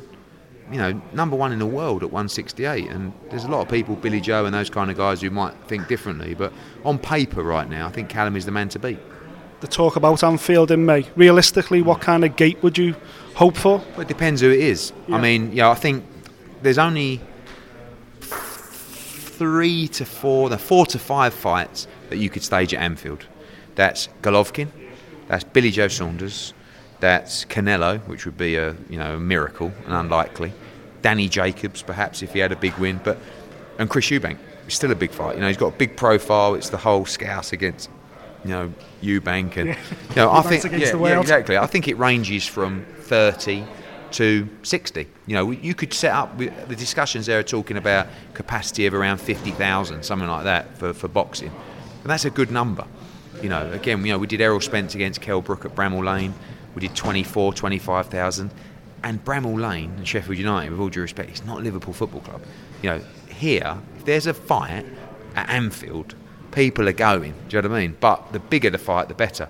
From a Eubank and a Billy Joe perspective, you've got the beauty of a domestic fight, particularly with Billy. You've got a unification fight. But Golovkin for me would be, that would be special to bring Golovkin to Anfield as well. So If if Kovalev beats Yeah. Canelo, Yeah. that could potentially be made for Anfield. Yeah, maybe. Probably got a couple of rematch clauses thrown in there as well in that fight. So I just think that you you know you need a fight that's going to capture the imagination. You certainly can't do a voluntary defence for Callum Smith at Anfield, and he doesn't want a voluntary defence. You know, and you can start to become stale. One of the good things about the Ryder fight is it's a Brit. You know, he'll be in the gym, Callum, knowing I've got to be switched on here. You know, he's going to have support up there. There's going to be a lot coming up from London, and I don't want to lose to a Brit here but you can start becoming a little bit stale. So he's got to have this fight, look good, and then 100%. Even if Anfield doesn't happen, you go to America and you have you know a unification fight, Benavidez, Canelo, whoever, because that's his time. His time is now, really. And uh, but for me, having done I don't know 20 events in, in Liverpool, to do it at Anfield with a really big card would be would be the nuts. The there's been a lot of talk in the last few months around Callum and Mm. other offers and different promotions and things like that on the table. Did you ever fear at any point he may walk, he may lose him? Yeah, I think, you know, I don't have a contract with every fighter that I represent. Many different reasons for that, but one of the reasons is because I'm not a litigious type that wants to handcuff you. And if you hate me and you're not happy with how I'm promoting your career, you're off, mate. You know, and I don't want to fall out with you. I've, I've represented Callum Smith from his debut. I think we've had one contract that probably lasted about five or six fights. And since then, everything's been done on a handshake because I respect him, I, I like him a lot, I think he's a great fighter. But if he would turn around to me one day and said, Eddie, this massive opportunity's come and I want to take it, I would have a look at it with him. And if it was, if I felt that that, that was right, I would say, mate, off you go. Mm-hmm. But he doesn't. He wants to be with us because he likes me, he likes the platform, he thinks that we're the right place for him to be. And we are. But the World Boxing Super Series was good and bad. One, because I couldn't promote him in the way I wanted to because it was on ITV pay per view, and I'm a Sky man, so I can't stand up there and say, Watch Callum Smith on ITV pay per view. So we, we become a little less close over that period. The good thing was he got a lot of money and he won a world title, but the bad thing was his, his profile dipped considerably, probably because I wasn't screaming and shouting. So when he came out of there, it was like Madison Square Garden. And these fights, these are the tough ones because he's number one super middleweight in the world. I've got to pay him a lot of money. And sometimes when it's just on a regular Sky fight night and just at the M&S Bank Arena, financially it's not easy. But the mega fights, they're easy because it, they generate the money, you know? So that's where we want to be. We all want to be at that stage. But we sat down and, you know, Joe was Joe Gallagher's uh, then manager was talking about you know talking to this person and this person and I just said to him look mate whatever you're easy to do this is our plan November 23rd Anfield so if you want it that's what and he just bought into that I mean I think to Callum unifications money all this stuff's important to fighters I think boxing at Anfield surpasses all of that you know I really feel like that to him is everything Yeah. in his career. You know, the way he talks and the passion, and he's quite a quiet individual, but the passion he talks about being the guy to put that night on for his city. The Smiths are boxing people. You know, through and through, like proper. I think you might even see Paul come out of retirement for, for Anfield. They're all four brothers would, would box on that card. Oh, is he? Oh, it's lucky. I, actually, does look like he's lost a little bit of weight. I was going to say, yeah, yeah. But I wouldn't be surprised. You know, I really wouldn't be. And, and actually, you wouldn't hold it against him either. But that's, I, I really feel like if Callum can be the person that makes that happen, I don't think it'll ever happen again. So, you know, that, and that's, we talk about legacy through winning belts and stuff like that. That's a different kind of legacy for your own city to be remembered as that guy. You know, like John Conteh sort of thing. You know, John Conteh's a legend, any around here. You know, and, and almost be that But, guy. he, but he never had a moment like that. He No, never had a no, homecoming like that. no. He fought. He defended his belt against Len Hutchins at the old Liverpool Stadium in Yeah, front yeah. of about two thousand Yeah, people. But he never had a stadium fight, and that's what Callum can do. And and it's really ballsy and aggressive to even attempt it.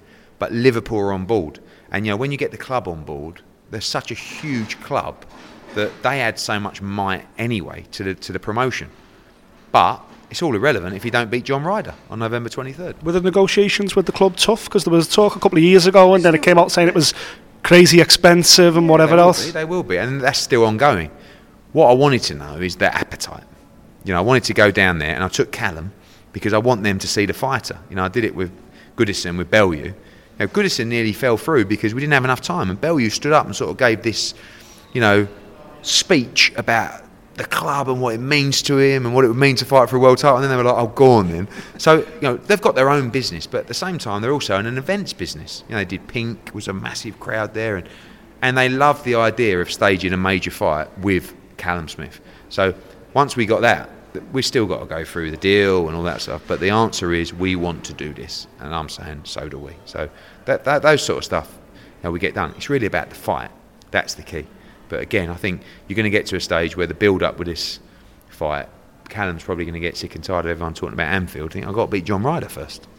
But the city won't stop talking about it. Well, because of the potential, and you know, if he was to beat John Ryder, I would announce the date on the night. You know, and that that would, you know, and then you've got sort of a six month period of everyone getting really excited about an event that people will never forget. You could be looking at a position where, the way they're sitting now, Liverpool could win the league, Oh, and Callum Smith could be the homecoming parade. And actually, some of the stuff that we were talking about with this, the, the dates in between the end of season, Champions League, FA Cup final. So you've got to pick it right. And for once, I hope you don't make the Champions League final because that could be our Saturday that night. Uh, there you go, Eddie Hearn speaking to Nick Peet a little earlier on this week in Liverpool about Callum Smith and the potential of him fighting uh, at Anfield. Um, we'll pick the bones out of that in a moment or two. You're listening to Talk Sport. On DAB Digital Radio and 1089 and 1053 AM. Fight Night with Adam Catterall and Gareth A. Davis on Talk Sport. Uh, Saturday night fight night here on Talksport. I'm Adam Catterall, Gareth A. Davis alongside me. If you've missed any part of the show, by the way, so far, uh, it will be available as a podcast for you. Talksport.com is the website if you need an Android feed. Uh, and iTunes, of course, you can go there and subscribe to us so therefore you never miss out on any of the shows that we provide for you here on Talksport. And I thoroughly recommend that you definitely listen to this one again, especially the first hour or so, because uh, Conor and Nigel Benn were absolutely sensational to kick off the show, uh, as was Joe Joyce and his manager Sam Jones. Very, very amusing, a lot of them uh, in the first hour. So make sure you subscribe to the podcast to be a part of it. Uh, you've just heard from Eddie Hearn there speaking about his upcoming show in November in Liverpool, where Callum Smith is having a bit of a homecoming, defending his uh, world title against his mandatory challenger in John Ryder. Listen, mandatories and mandatories, Gareth. You've got to take care of them as and when they uh, pop up. But for Callum, with him having such a sensational victory to become world champion in the World Boxing Super Series against George Groves, and then obviously having a little bit of time off, defending his belt against Hassan N'Dam. Now he's got a John Ryder situation. Is he in danger? And I mean this in the most nicest, politest way. Is he in danger of having a, a world title reign very similar to that of Kell Brook, where hmm. he goes he goes away, he has a great win against Sean Porter. I mean, we saw Sean Porter last week. I mean, that just puts into perspective how great a win it was for Kell Brook. And then he comes back and he's defending his belt against the likes of Jo Jo Dan. Callum is absolutely desperate and he's in need of a huge name, isn't he, to just to solidify himself uh, in the world's eyes as the number one super middleweight on the planet. No, I do agree with you, and it's amazing to think that that fight with uh, George Groves in uh, was that uh, was it uh, the Middle East? Was Jeddah. It? Jeddah. Yeah, in Jeddah, Thirteen yeah. months ago is incredible. It was that long ago. And uh, while you touched on it, Adam, I've got to say to, to our listeners, if you haven't seen um, Sean Porter against Errol Spence, Oh. it's probably the fight of the year. Actually, I would say. Yeah. Um, it, it, it was a war as well as a technical battle, heart, heart, guts, everything you want to see from elite level fighters. And I always had Porter uh, losing that fight, you know, really losing it. But the- but virtually every every round was competitive. Um, even though I, I still had it 116, 111 to Errol Spence. And the fight now we want is, is Terence Crawford. I mean, no, you just can't. It's just so mouth-watering. It's it's it's one of the greatest fights on the planet. Um, so that's my tuppence worth on that, by the way. But, but I do think I don't know if you agree that it's one of the fights of the year, if not the fight of the year so far. Mm. But regarding Callum, Yes. he, I know that obviously the conversation there that Nick just had with uh, Eddie is all. It all seems to be gearing towards uh, Anfield, and that's all Mm. well and good, and it's fantastic, and we'd all love to be there at a big stadium fight to watch Callum Smith do his thing. But it's so important that the dance partner in the opposite corner is massive. The likes of a Billy Joe Saunders. Yeah. Uh, uh, a Golovkin or a, or a Canelo or, or somebody of that ilk. It has to be a massive name in order not just to solidify a night with it. Oh, I once fought at Anfield, but also I fought against the very, very best in the world. Yeah, and I think you know you're right. There's only there's only four or five names it could be. Um, I'm not sure about Kovalev because I'd rather see Callum stay at 168 pounds super middleweight for now. Um, How long do you think he can do that for? well, he's been saying for a while it's it's, it's tough. Um, And and by the way, I mean the odds. I do expect him to come through John Ryder. John was in here in the studio when you were in Copenhagen last week, Ed, Yeah. and um, he's a top fella. No he's a great. about he- it. he- he's the dark-haired Canelo, basically. He looks like Canelo, and he's. He, but he does have an air of confidence about him that he didn't have a couple of years ago. He's much happier at super middleweight than he was at middle. Um, those extra eight pounds he can carry is has made him a much happier man and fighter. Um, you know, he's fighting for his family now. But I mean, you look at the odds with the bookmakers. Callum Smith's one to twenty on or if you take an average with all the bookmakers, he's one to twelve on, and John Ryder's nine to one. So it just shows you the disparity between what the bookmakers believe Ryder will have to do to pull off what would be a, a- a shock victory. Frankly, um, the thing is to answer your question about Callum about um, would he do it? Could he? Would he? Could he do a Kell Brook? The thing is about Callum, and I must have known him. What is he? Twenty eight now. Probably known him for 10, 12 years. He's never shown a huge ego. Um, he's not one of those guys who. I think he enjoys his life with his wife or his fiance or his girlfriend away from boxing, and I think they go on holiday a lot. Remember, remember him telling us that um, she didn't allow him to bring the Ali Trophy into the house because it was such an ugly thing. Do you remember him telling us? and it's still it's still in the box in the in the garage. I think the thing is about Callum, and you heard it there in his voice. Yes, he wants Anfield. Yes, he wants a big name, and yes, he wants Canelo rather than Kovalev. And Mhm. I do get that completely because that is the big fight for him. I think it's that big name. I just Mhm. don't think he ever steps outside himself. You know, he's the youngest of those four boxing brothers, and I just think he's so modest. I don't think he'll ever. Um, he- he'll never let his ego take control of him, and for that reason, he will always put 100% into what he does. And I was delighted that the boxing uh, board of control made him their boxer of the year for this year. Hmm.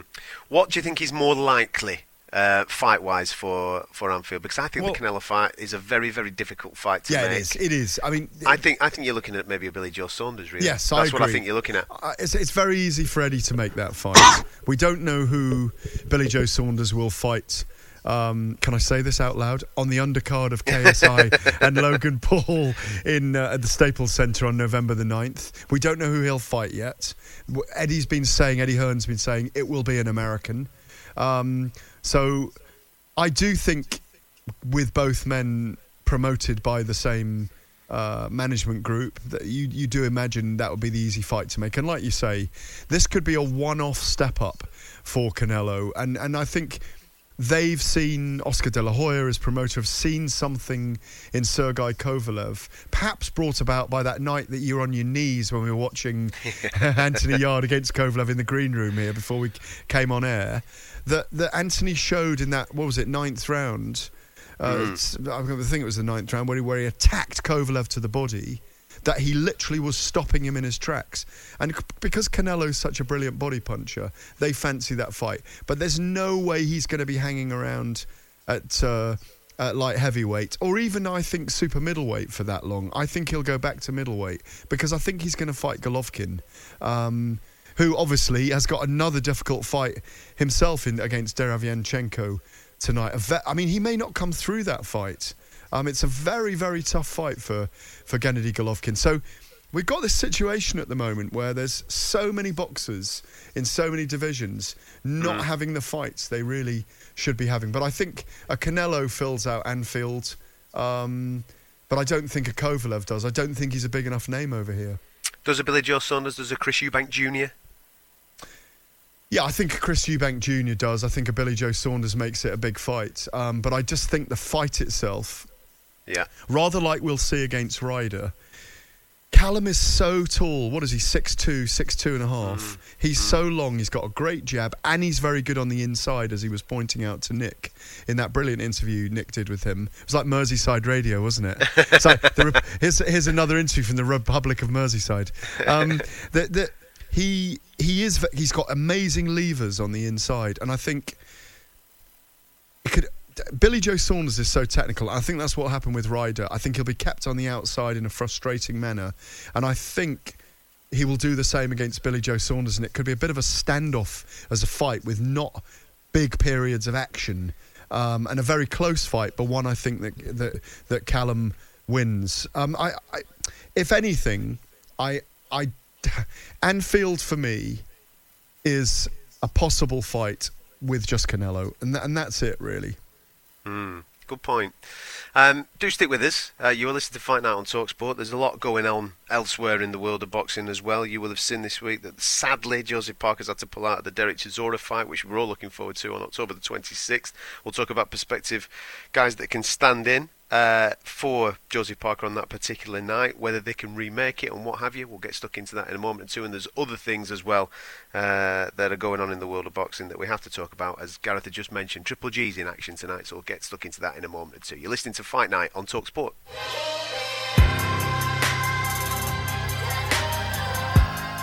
Uh, this is Fight Night on Talksport. Uh, I'm Adam Catterall, Gareth A. Davis alongside me. Earlier on this week, we learned that Joseph Parker has had to pull out at the Derek Chisora fight. We're all looking forward to that on October 26th, part of a, uh, a major card at the O2 Arena, which is doubling up with the World Boxing Super Series final between Josh Taylor and Regis Prograis. Another super fight there, unifying uh, the super lightweight division. Disappointing news, this, because I was really looking forward to it, Gareth, that Mm. heavyweight clash between Derek. Derek's on a little Mm. bit of a run at the moment. I really like Joseph. He's a top guy, and I genuinely thought that this would have been a, a fight that would have lived up to all our expectations. I thought we were going to get a cracker. It's just a shame that Joseph has had to pull out. Yeah, well, the, the infamous spider bite in Las Vegas, um, and I tell you, whenever I'm there, I do watch out for those black widows because they uh, they do inhabit Nevada. Um, yeah, I mean, look, Derek Chisora over the last year or two has got in better shape under David Haye. He's he's really box office. I mean, he stole the Regis Prograis, um, Josh Taylor um, press conference the other day with. Uh, saying that he was getting abused by Eddie Hearn. He told us uh, at his last contest that he told Eddie he had a broken arm and he needed more money, um, but then told Eddie like the day after he was fine. Really, um, he's he's become a very. I mean, I remember sitting with Colin Hart the last time Derek fought and knocked out uh, Artur Szpilka in devastating fashion with that left Mhm. hook. Um, you know, we were just under him that night, just below him when he did it. And, and Szpilka, you know, dropped like an ox being shot. It was unbelievable. Sorry, I shouldn't really use that uh, analogy, but he was literally, he, he just dropped um, like a sack of potatoes. And, um, you know, I think the thing is about Derek, um, like he says now, he's not a, he's not a guy fighting for belts. He's a, he's a money he's a money weight fighter. He's a prize, yeah, he's a prize fighter. He's a yeah. prize fighter, exactly. Um, it is a shame. Um, Joseph Parker was going to bring it. He's become a big name here. His last three fights have been in the UK. um, and and he's a guy we really enjoy, and we enjoy being around him. He's got a lot of fans here, um, Mm. but it is a shame, um, and they're they're not finding an easy solution for that. Um, so There's a lot of names there, isn't there, Gareth? Yeah. I mean, what would you what would your option B for, for Derek? Because some of the names that are being mentioned, the likes of, say, for example, a Michael Hunter, I look at that and think, that's dangerous. What do you want that for? Because Michael Hunter, I think he's a bit of a sleeping giant in this division. I really do. The way that he's moved up from cruiserweight here against Derek, I don't know. Maybe, maybe size will count in Derek's favour that. But I just think Michael Hunter's all wrong for him. Well, who, well- would- who would you go for? Well, I I don't think anyone's a problem for, for Derek Chisora because he's got one of the best chins we've seen in, in heavyweight boxing uh, in the last few years. I know David Haye knocked him out in 2012, in July 2012. After As did, Di- uh, as did Dillian. Dillian as, as did out in the- Dillian, yeah, but it, Yeah. but he's still listen. He, he's getting on a bit, but he's still one of the toughest heavyweights out there.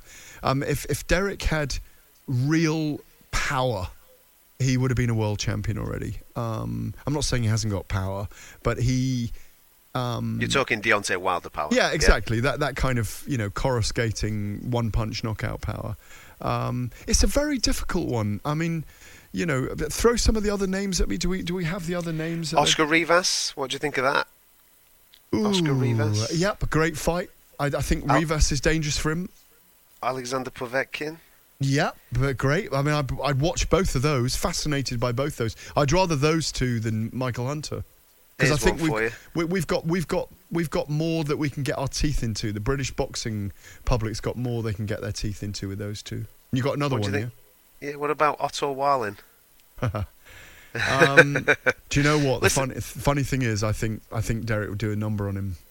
Hmm. And I honestly think that maybe Frank's lining Otto Wallin up for uh, a certain Daniel Dubois after Yeah. his uh, performance uh, a a couple of weeks back. Mhm. It's going to be interesting to see who they do put in there. Um, because, like you say, he's on a little. He, he- he's riding the crest of a wave at this moment. That Szpilka fight. I mean, I actually tipped Szpilka to, you know, cause him all sorts of problems. So did that I. fr- from that southpaw stance. Mm, uh, mm. And Derek took care of him very, very quickly and very, very soundly as well. And he's riding the crest of a wave. I think it's important that they get the right opponent. Povetkin, if I'm honest, is the name. Of all the ones that we've just mentioned, if you're looking for a name to be matching the likes of a Joseph Parker, Alexander Povetkin's the name, isn't it? Yeah, definitely. And and as we heard from Joe Joyce, can't remember whether it was on air or not. Derek priced himself out of a fight with Joe Joyce, wanting five million, if you recall. Mm. Um, did we do that on air, or was them, was Yeah, that yeah. them talking to us? Yeah, um, off off air. Um, look, for me, Derek has probably got four or five fights left, and he just wants to stay relevant. He's not a gatekeeper, but he's a, he, he's he's the kind of guy that he, he's going to fight Daniel Dubois at some point for the right money. Um, he's probably going to fight Joe Joyce at, the, at, at some point for the right money. Um, and you never know. He might just sneak in a world title. You just, you know, who would you fancy? Andy Ruiz and and Derek Chisora. Oh, It's a good I- fight, I- isn't it? It is a yeah, it's intriguing. I'd still probably fancy the current heavyweight champion to come through that On points. because if he, yeah, I think he'd outbox him. Mm. Um, but yeah, it's an interesting fact. Listen, says a lot a lot. Says a lot about Derek, though, does it? Doesn't it? It Mm. says a lot about who he can live with at the moment. I mean, what you're Mm. saying says a lot about Andy Ruiz as well. To be fair. Um, but- Um, you, we, well, we've mentioned a couple of times uh, that there's a certain fight going on over in the states Yeah. tonight, and I think we're both in the same opinion that this could be a bit of a. I don't want to use banana skin because I, I think a lot of people that know boxing knows that Servier uh, is a, a legit contender uh, for this uh, vacant IBF crown, and could do a number on Triple G tonight. I think if Triple G is uh, we're going to find out tonight how far he has slipped, if he slipped at all. I think he's going to have to be absolutely on his game tonight in order to come through because I don't think this is a gimme fight. A lot of fans that are maybe not too au fait with boxing will look at this, they'll see the great name of Triple G fighting a guy that they've never heard of and they'll think, ah, it's another knockover for Triple G. It is far from that, isn't it, Gareth? Well, I, d- I think the style really suits the style of Derevianchenko really suits the way that Golovkin likes to fight people. Um, he's unlikely to get on his bike. He likes to stand in front of people. He's a very adept puncher, very technical. Um, throws brilliant shots to the body and head, and, and he throws great combinations. But that's the kind of boxer that, or the kind of style that Golovkin loves. Look, he clearly wants the third fight with with Canelo in the build up in the build up to this fight. He's been telling media all week, I don't want to talk about Canelo. I don't want any questions about Canelo. Because he's clearly frustrated. Remember, they were meant to box. There was a contract for them to box on September the 14th, the night Tyson Fury took the Otto Wallin fight and took over Vegas with Mexican Independence Weekend. Mm. That's when Golovkin, twice remember he's done that to him, because there was the fight they were meant to have, you know, in, in 2018 when um, Canelo had tested positive for, um, Yes. for banned substances. So th- there's a whole frustration for Golovkin around Canelo, but there's also the feeling that he's beaten him twice and he's got a draw and a loss against him. You know, the, the first fight was a robbery, frankly. The 2nd fight was very close. Um, But I, I, I don't think there are that many signs that Golovkin is aging horribly. Um, the only thing I noticed in that last fight with Canelo was that he wasn't didn't want to expose himself to the body shots very much, which meant he didn't open up as much. I think, given his experience, given that this is Derevianchenko's 15th fight, you know, in terms of ring rounds, box as a professional, Mhm. Gennady has got 200 rounds to Derevianchenko's 80. And I just think that he'll have too much of him. I think it'll be a terrific fight. But like you say, it's not just a banana skin. It really does ruin the trilogy fight with Canelo. And that will be in the back of his mind whether he likes it or not. If he loses tonight, do you do you see him fighting again? Do you see him going on, Gennady Golovkin? Yeah, I do. I think he's got to have two wins before building back again to the Canelo fight. He, he clearly At the edge, at the edge that he's at, do you think he'll he'll want to do that, given all that he's achieved previously? Oh, it's, it's hard to know. I mean, you know, when you he's 37 now, isn't he? So, eh, look, he, he's earned a lot of money. He's had a brilliant career in America. Um, he, he might he might walk away, but I do feel that that third fight with with Canelo, with Saul Canelo Alvarez, is burning inside him. Um, I think the reason for him, obviously, because I think Derevianchenko, he was the uh, the number one, obviously, for this I- IBF belt, and this is a belt that uh, Triple G previously held. He was stripped. He never lost it to Canelo. He was stripped because of obviously refusing to fight against Derevianchenko in the build-up to the Canelo fights. Um, I think he believes in his head that he needs to get a trinket back in Yeah. order to then entice Canelo into that third fight. If he loses tonight, I don't like you've just said that Canelo fight is an absolute mile away. What else is there for him? At middleweight, nothing. Does he have to go up to super middleweight to go on maybe chess? I don't know. Maybe a Callum Smith even. Who knows? Well, maybe, but, but I think what's been good for him in this camp, he's with Jonathan Banks now, who was Vladimir Yes. Klitschko's trainer, and I think that's refreshed him, Adam. Um, Jonathan Banks, you know, learnt under Manny Steward, the great, the the, the late great Manny Steward, a brilliant. Um, um, sage, uh, a brilliant mentor, a psychologist, a motivator, and a brilliant boxing brain. The man who gave Lennox Lewis his style, the man who gave Vladimir Klitschko his style and helped him be a world champion for 10 years in the heavyweight division. Um, and I think having Jonathan Banks around and all the things he's learnt under uh, un, under Manny Steward. I mean, Banks is on record this week as saying, you know, what I've noticed about Gennady is he's so technically brilliant, and I've just reinforced those things to him in camp, and that to use his boxing, not just rely on his power, but I think he will rely on his power in the late rounds of this fight, and he might even get a stoppage, but um, I do think he'll win this fight.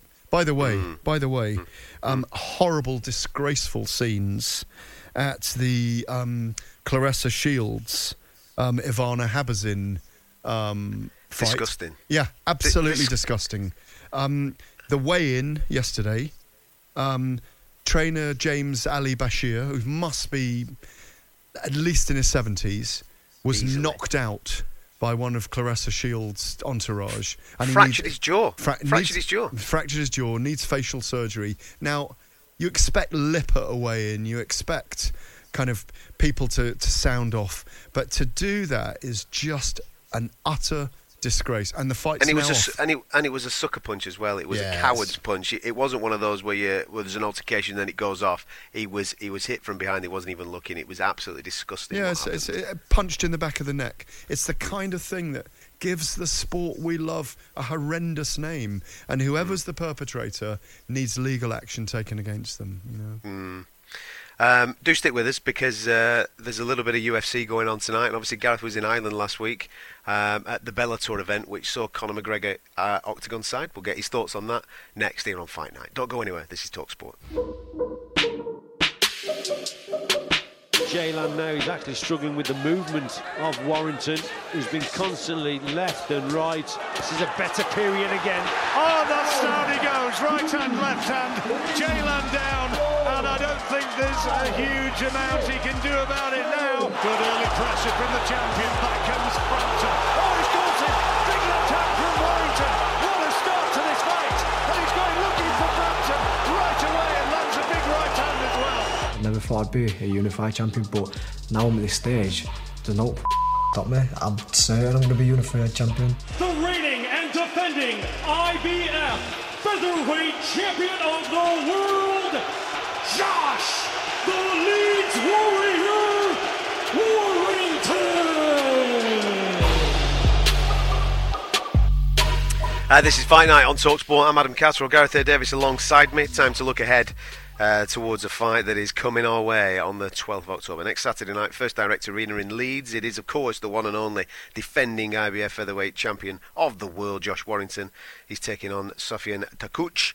Uh, and I've no doubt the Leeds faithful will be uh, looking forward to welcoming the champion back. It's going to be noisy next week. You were there, uh, obviously, that night in the uh, at Elland Road in the arena Amazing. that night when uh, when he when he beat Lee Selby. I tell you something, they don't half follow this boy. He's managed to bring a football crowd to boxing, hasn't he? No, it's it's incredible his story and and you know the documentary about him. I can't remember the name of it now. The docu about his life is just Fight, extraordinary.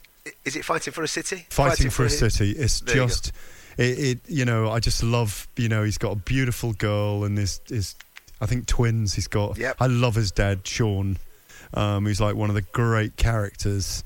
Um, you know, it's just a, he's just a brilliant story, Josh. And you know, when you look at his um, last three victories, Lee Selby, Carl Frampton, Kid Galahad, he's really taken on.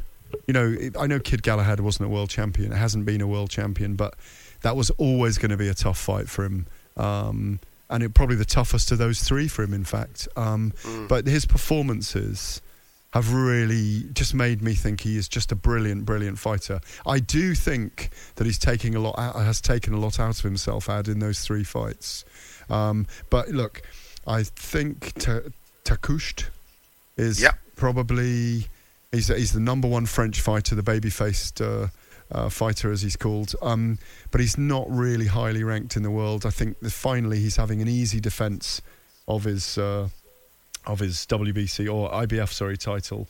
Um, and and look, he deserves it. I know he's expressed the fact he's disappointed that it's you know he wants another big fight. You know, an Oscar Valdez, uh, you know, uh, Leo Santa Cruz, one of those kind of guys. But you know, just enjoy yourself. You know, I think I think personally, I think it's uh, as as long as Josh Warrington is Josh Warrington in this fight, gets the job done. Mm. What is the super fight for him now? Because you've just mentioned a couple of names there. They've recently announced that they're going up to super featherweight. I know that uh, the weight the discrepancy isn't massive from 126 pounds to 130 pounds, but the likes of Leo Santa Cruz, all British fighter fans know who he is because he's been in with Carl Frampton in the past. Everybody knows who Oscar Valdez is because we covered him that night Mhm. against Scott Quigg when he was absolutely sensational, and everybody knows that that's a proper, proper fight. But both those gentlemen have decided that they're going up to super feather. So Josh is there, IBF champion at featherweight.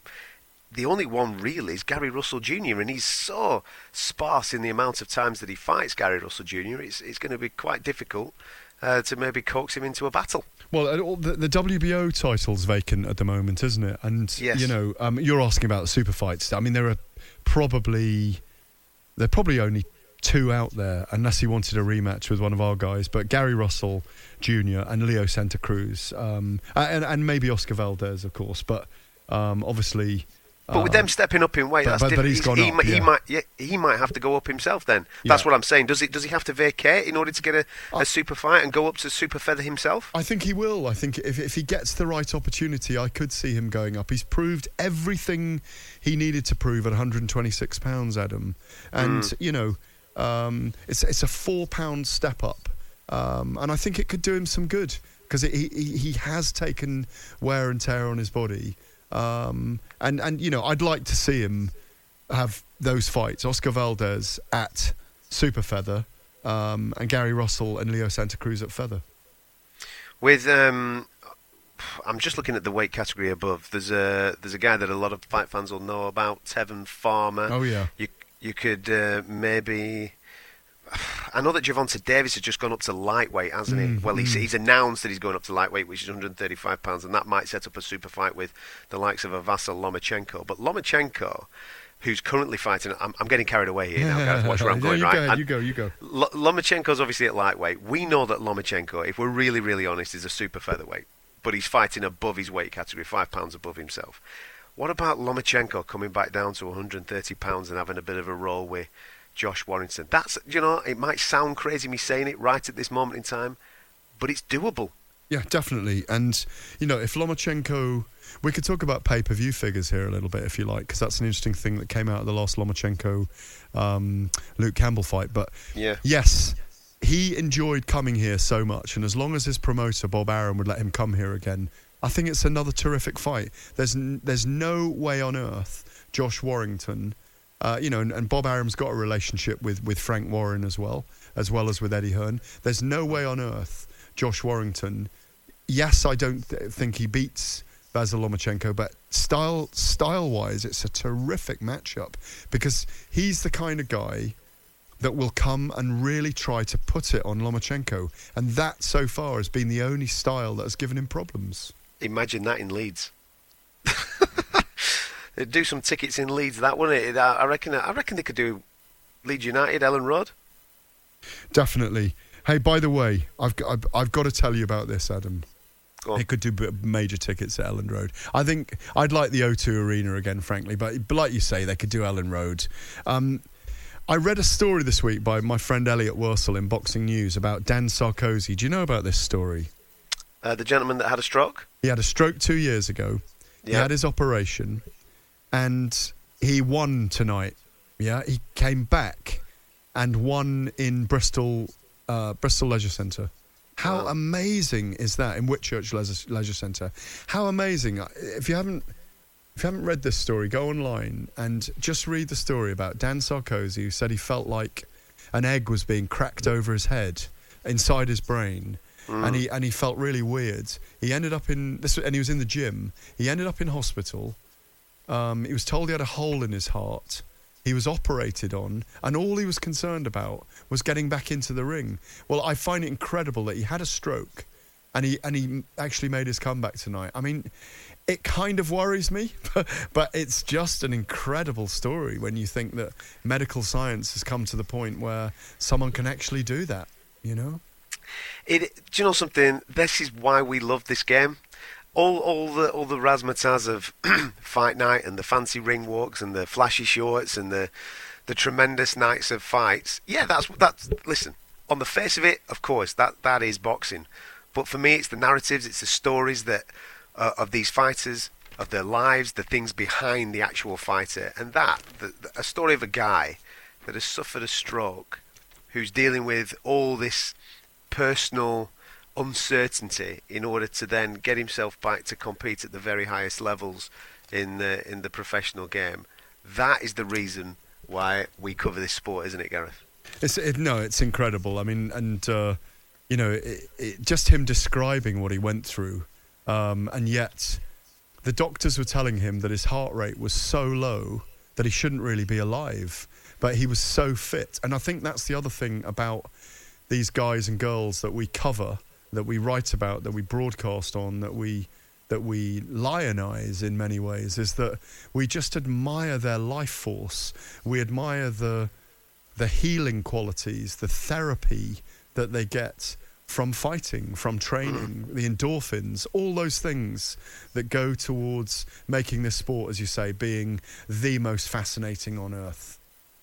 Uh, do stick with us uh, because we're going to turn our attention towards mixed martial arts. There's uh, UFC 243 getting underway very, very shortly in Australia. It's bizarre. Check this out. In Australia, they're going to be fighting in the early hours of the morning for our midnight entertainment. It's absolutely wacky. And last weekend, Gareth was in uh, Dublin for UFC Bellator. Conor McGregor was in attendance, so we'll get the latest from the notorious one in a moment or two here on Talksport.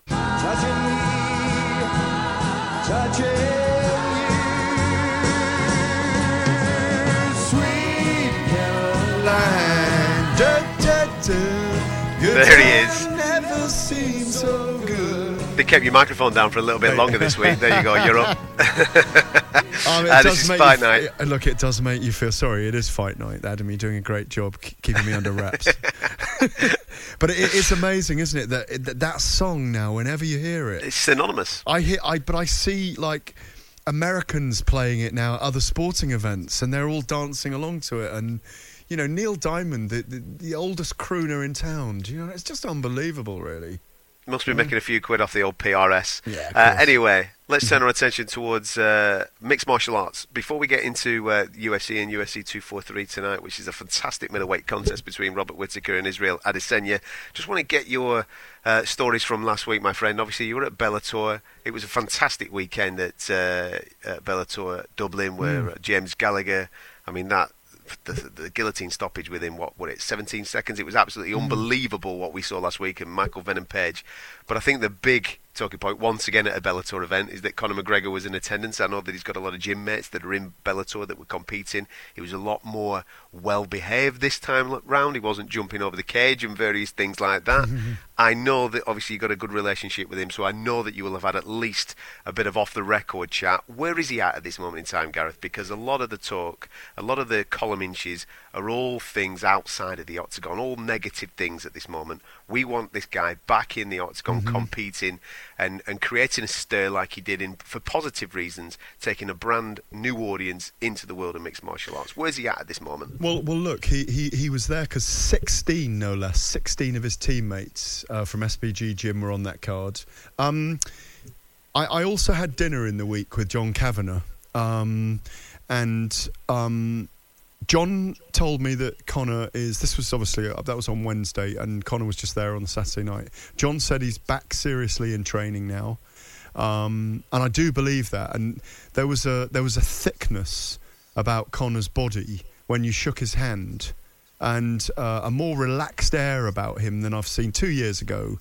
You know, he, he was like a crazed animal there, climbing into the uh, the cage and you know wrestling with the referee and you know literally causing mayhem. This time he was putting his hands in the air, saying, "Yes, I'm running towards the cage, but I'm just celebrating my teammates." And uh, you know, I, I, as I said to him, you know, we really do want you back. I mean, you, you know yourself, Adam. He, he, he's he's an incredible part of the industry. I, I mean, I had ten years with Manny Pacquiao and Floyd Mayweather, where they were every time they fought twice a year. Those four huge events that they were involved in were mega, mega events, um, and everyone else paled in, into insignificance. And I feel a little bit that way with Conor now. He's he's left a huge hole in the UFC. I mean, there's, I mean, and and I do think he is coming back. I mean, everyone around him. Um, I spoke spoke to Pedro Carvalho this week as well. Um, They all say he's training seriously, and it says something about him. Um, as I say, the fact that he was readily able to to chat, he, he, he wasn't giving anything away. I'll be honest about that. And I said, "We miss you," and he said, "I know you do, but I will be back." I mean, we're hearing that potentially, certainly, you know, Ireland's a you know it's a small place and everyone seems to know what's going on. Um, yes, he's got some issues outside the the gym, outside the the fight arena, um, but people are saying that f- they believe it's going to be Frankie Edgar for his comeback Yeah. fight in December, and it's a fight that makes sense to me. I'm sure it makes sense to you as well that it'll be Frankie.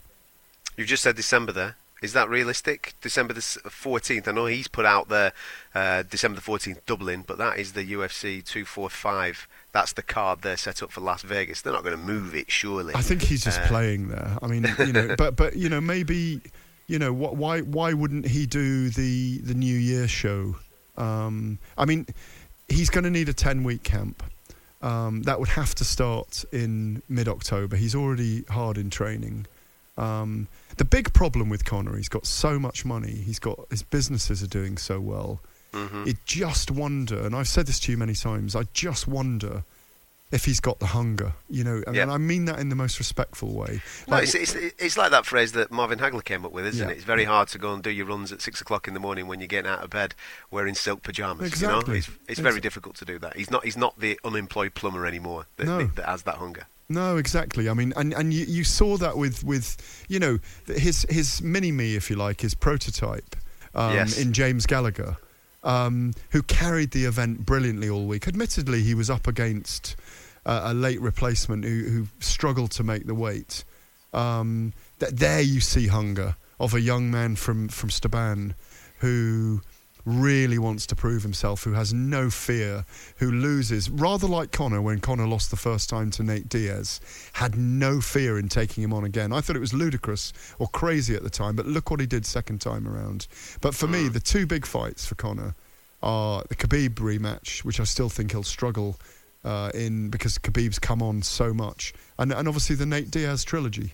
Um, Yeah. But but other than that, you know, I mean, there's so much money to be made by the UFC. Just talking about the business side of it, if the UFC can get Conor back. I mean, you talk to Dana White, and he says, you know, I. I, I, I text and or talk with, with Conor at least once a week because obviously he's a linchpin in their organisation still, and he's he's still under contract. So Hmm. um, I just hope he does come back. Um, tonight, Yes. or should I say, in the early hours of the morning in uh, in Australia, um, the middleweight championship of the world will be contested, and I'm delighted that this is on. Obviously, Mm. we've got Robert Whittaker, who's the full champ. You've got the uh, interim champ, if you if you will, because obviously the full champ has been injured for a short period of time. Uh, in Israel Adesanya, the new breed. This is without any shadow of a doubt, I think the biggest fight that Australasia has ever seen. Um, a Nigerian living out of New Zealand and a New Zealander living out of Australia, Mm. going at it together for a pay for an American pay per view event um, down under. I just think it's going to be. Firstly, it's going to be unbelievable. It's in the same stadium that uh, Ronda Rousey and Holly Holm fought at, where there's fifty odd thousand people going to be in attendance. And as I look at all the cards that there have been this year in the UFC, Gareth, I've I've always found it quite easy so far this year to say, right, I'm going to go with this fighter. This is how I think this is going to be playing out. I've not always got it right. Don't get me wrong. There's been a couple in there, like for example, Dustin Poirier beating Max Holloway. That I didn't pick that fight, but there's pre-fight. I've I've always found it quite easy to go with a particular fighter and go, this is what's going to happen. Yeah. Thi- This tonight is the most difficult one of the year. Every time I make an argument for Robert Whittaker, there's always a thing in the back of my head that goes, well, what about this from Israel Adesanya? And vice versa. They are just perfectly matched. It can't be anything but brilliant, this. Well, it's so hard to know how it's going to play out. As, as you say, Whittaker's undefeated at middleweight, Adesanya's undefeated. Period. Yeah. They're both elite, uh, both elite fighters. They're in their prime. They're headlining in the stadium. Um, for me, it will come down to the, the, the, what's won Robert Whittaker his fights against the very best at middleweight is his. His, is his point fighting with his hands and his footwork.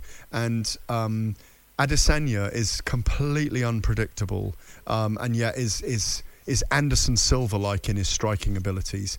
I can't see this going to the ground. It's going to be a kickboxing uh, and Muay Thai fight. You know, it's that's what it's going to be. It's going to be absolutely thrilling, and I will be staying up for this one. I, I'm going to go.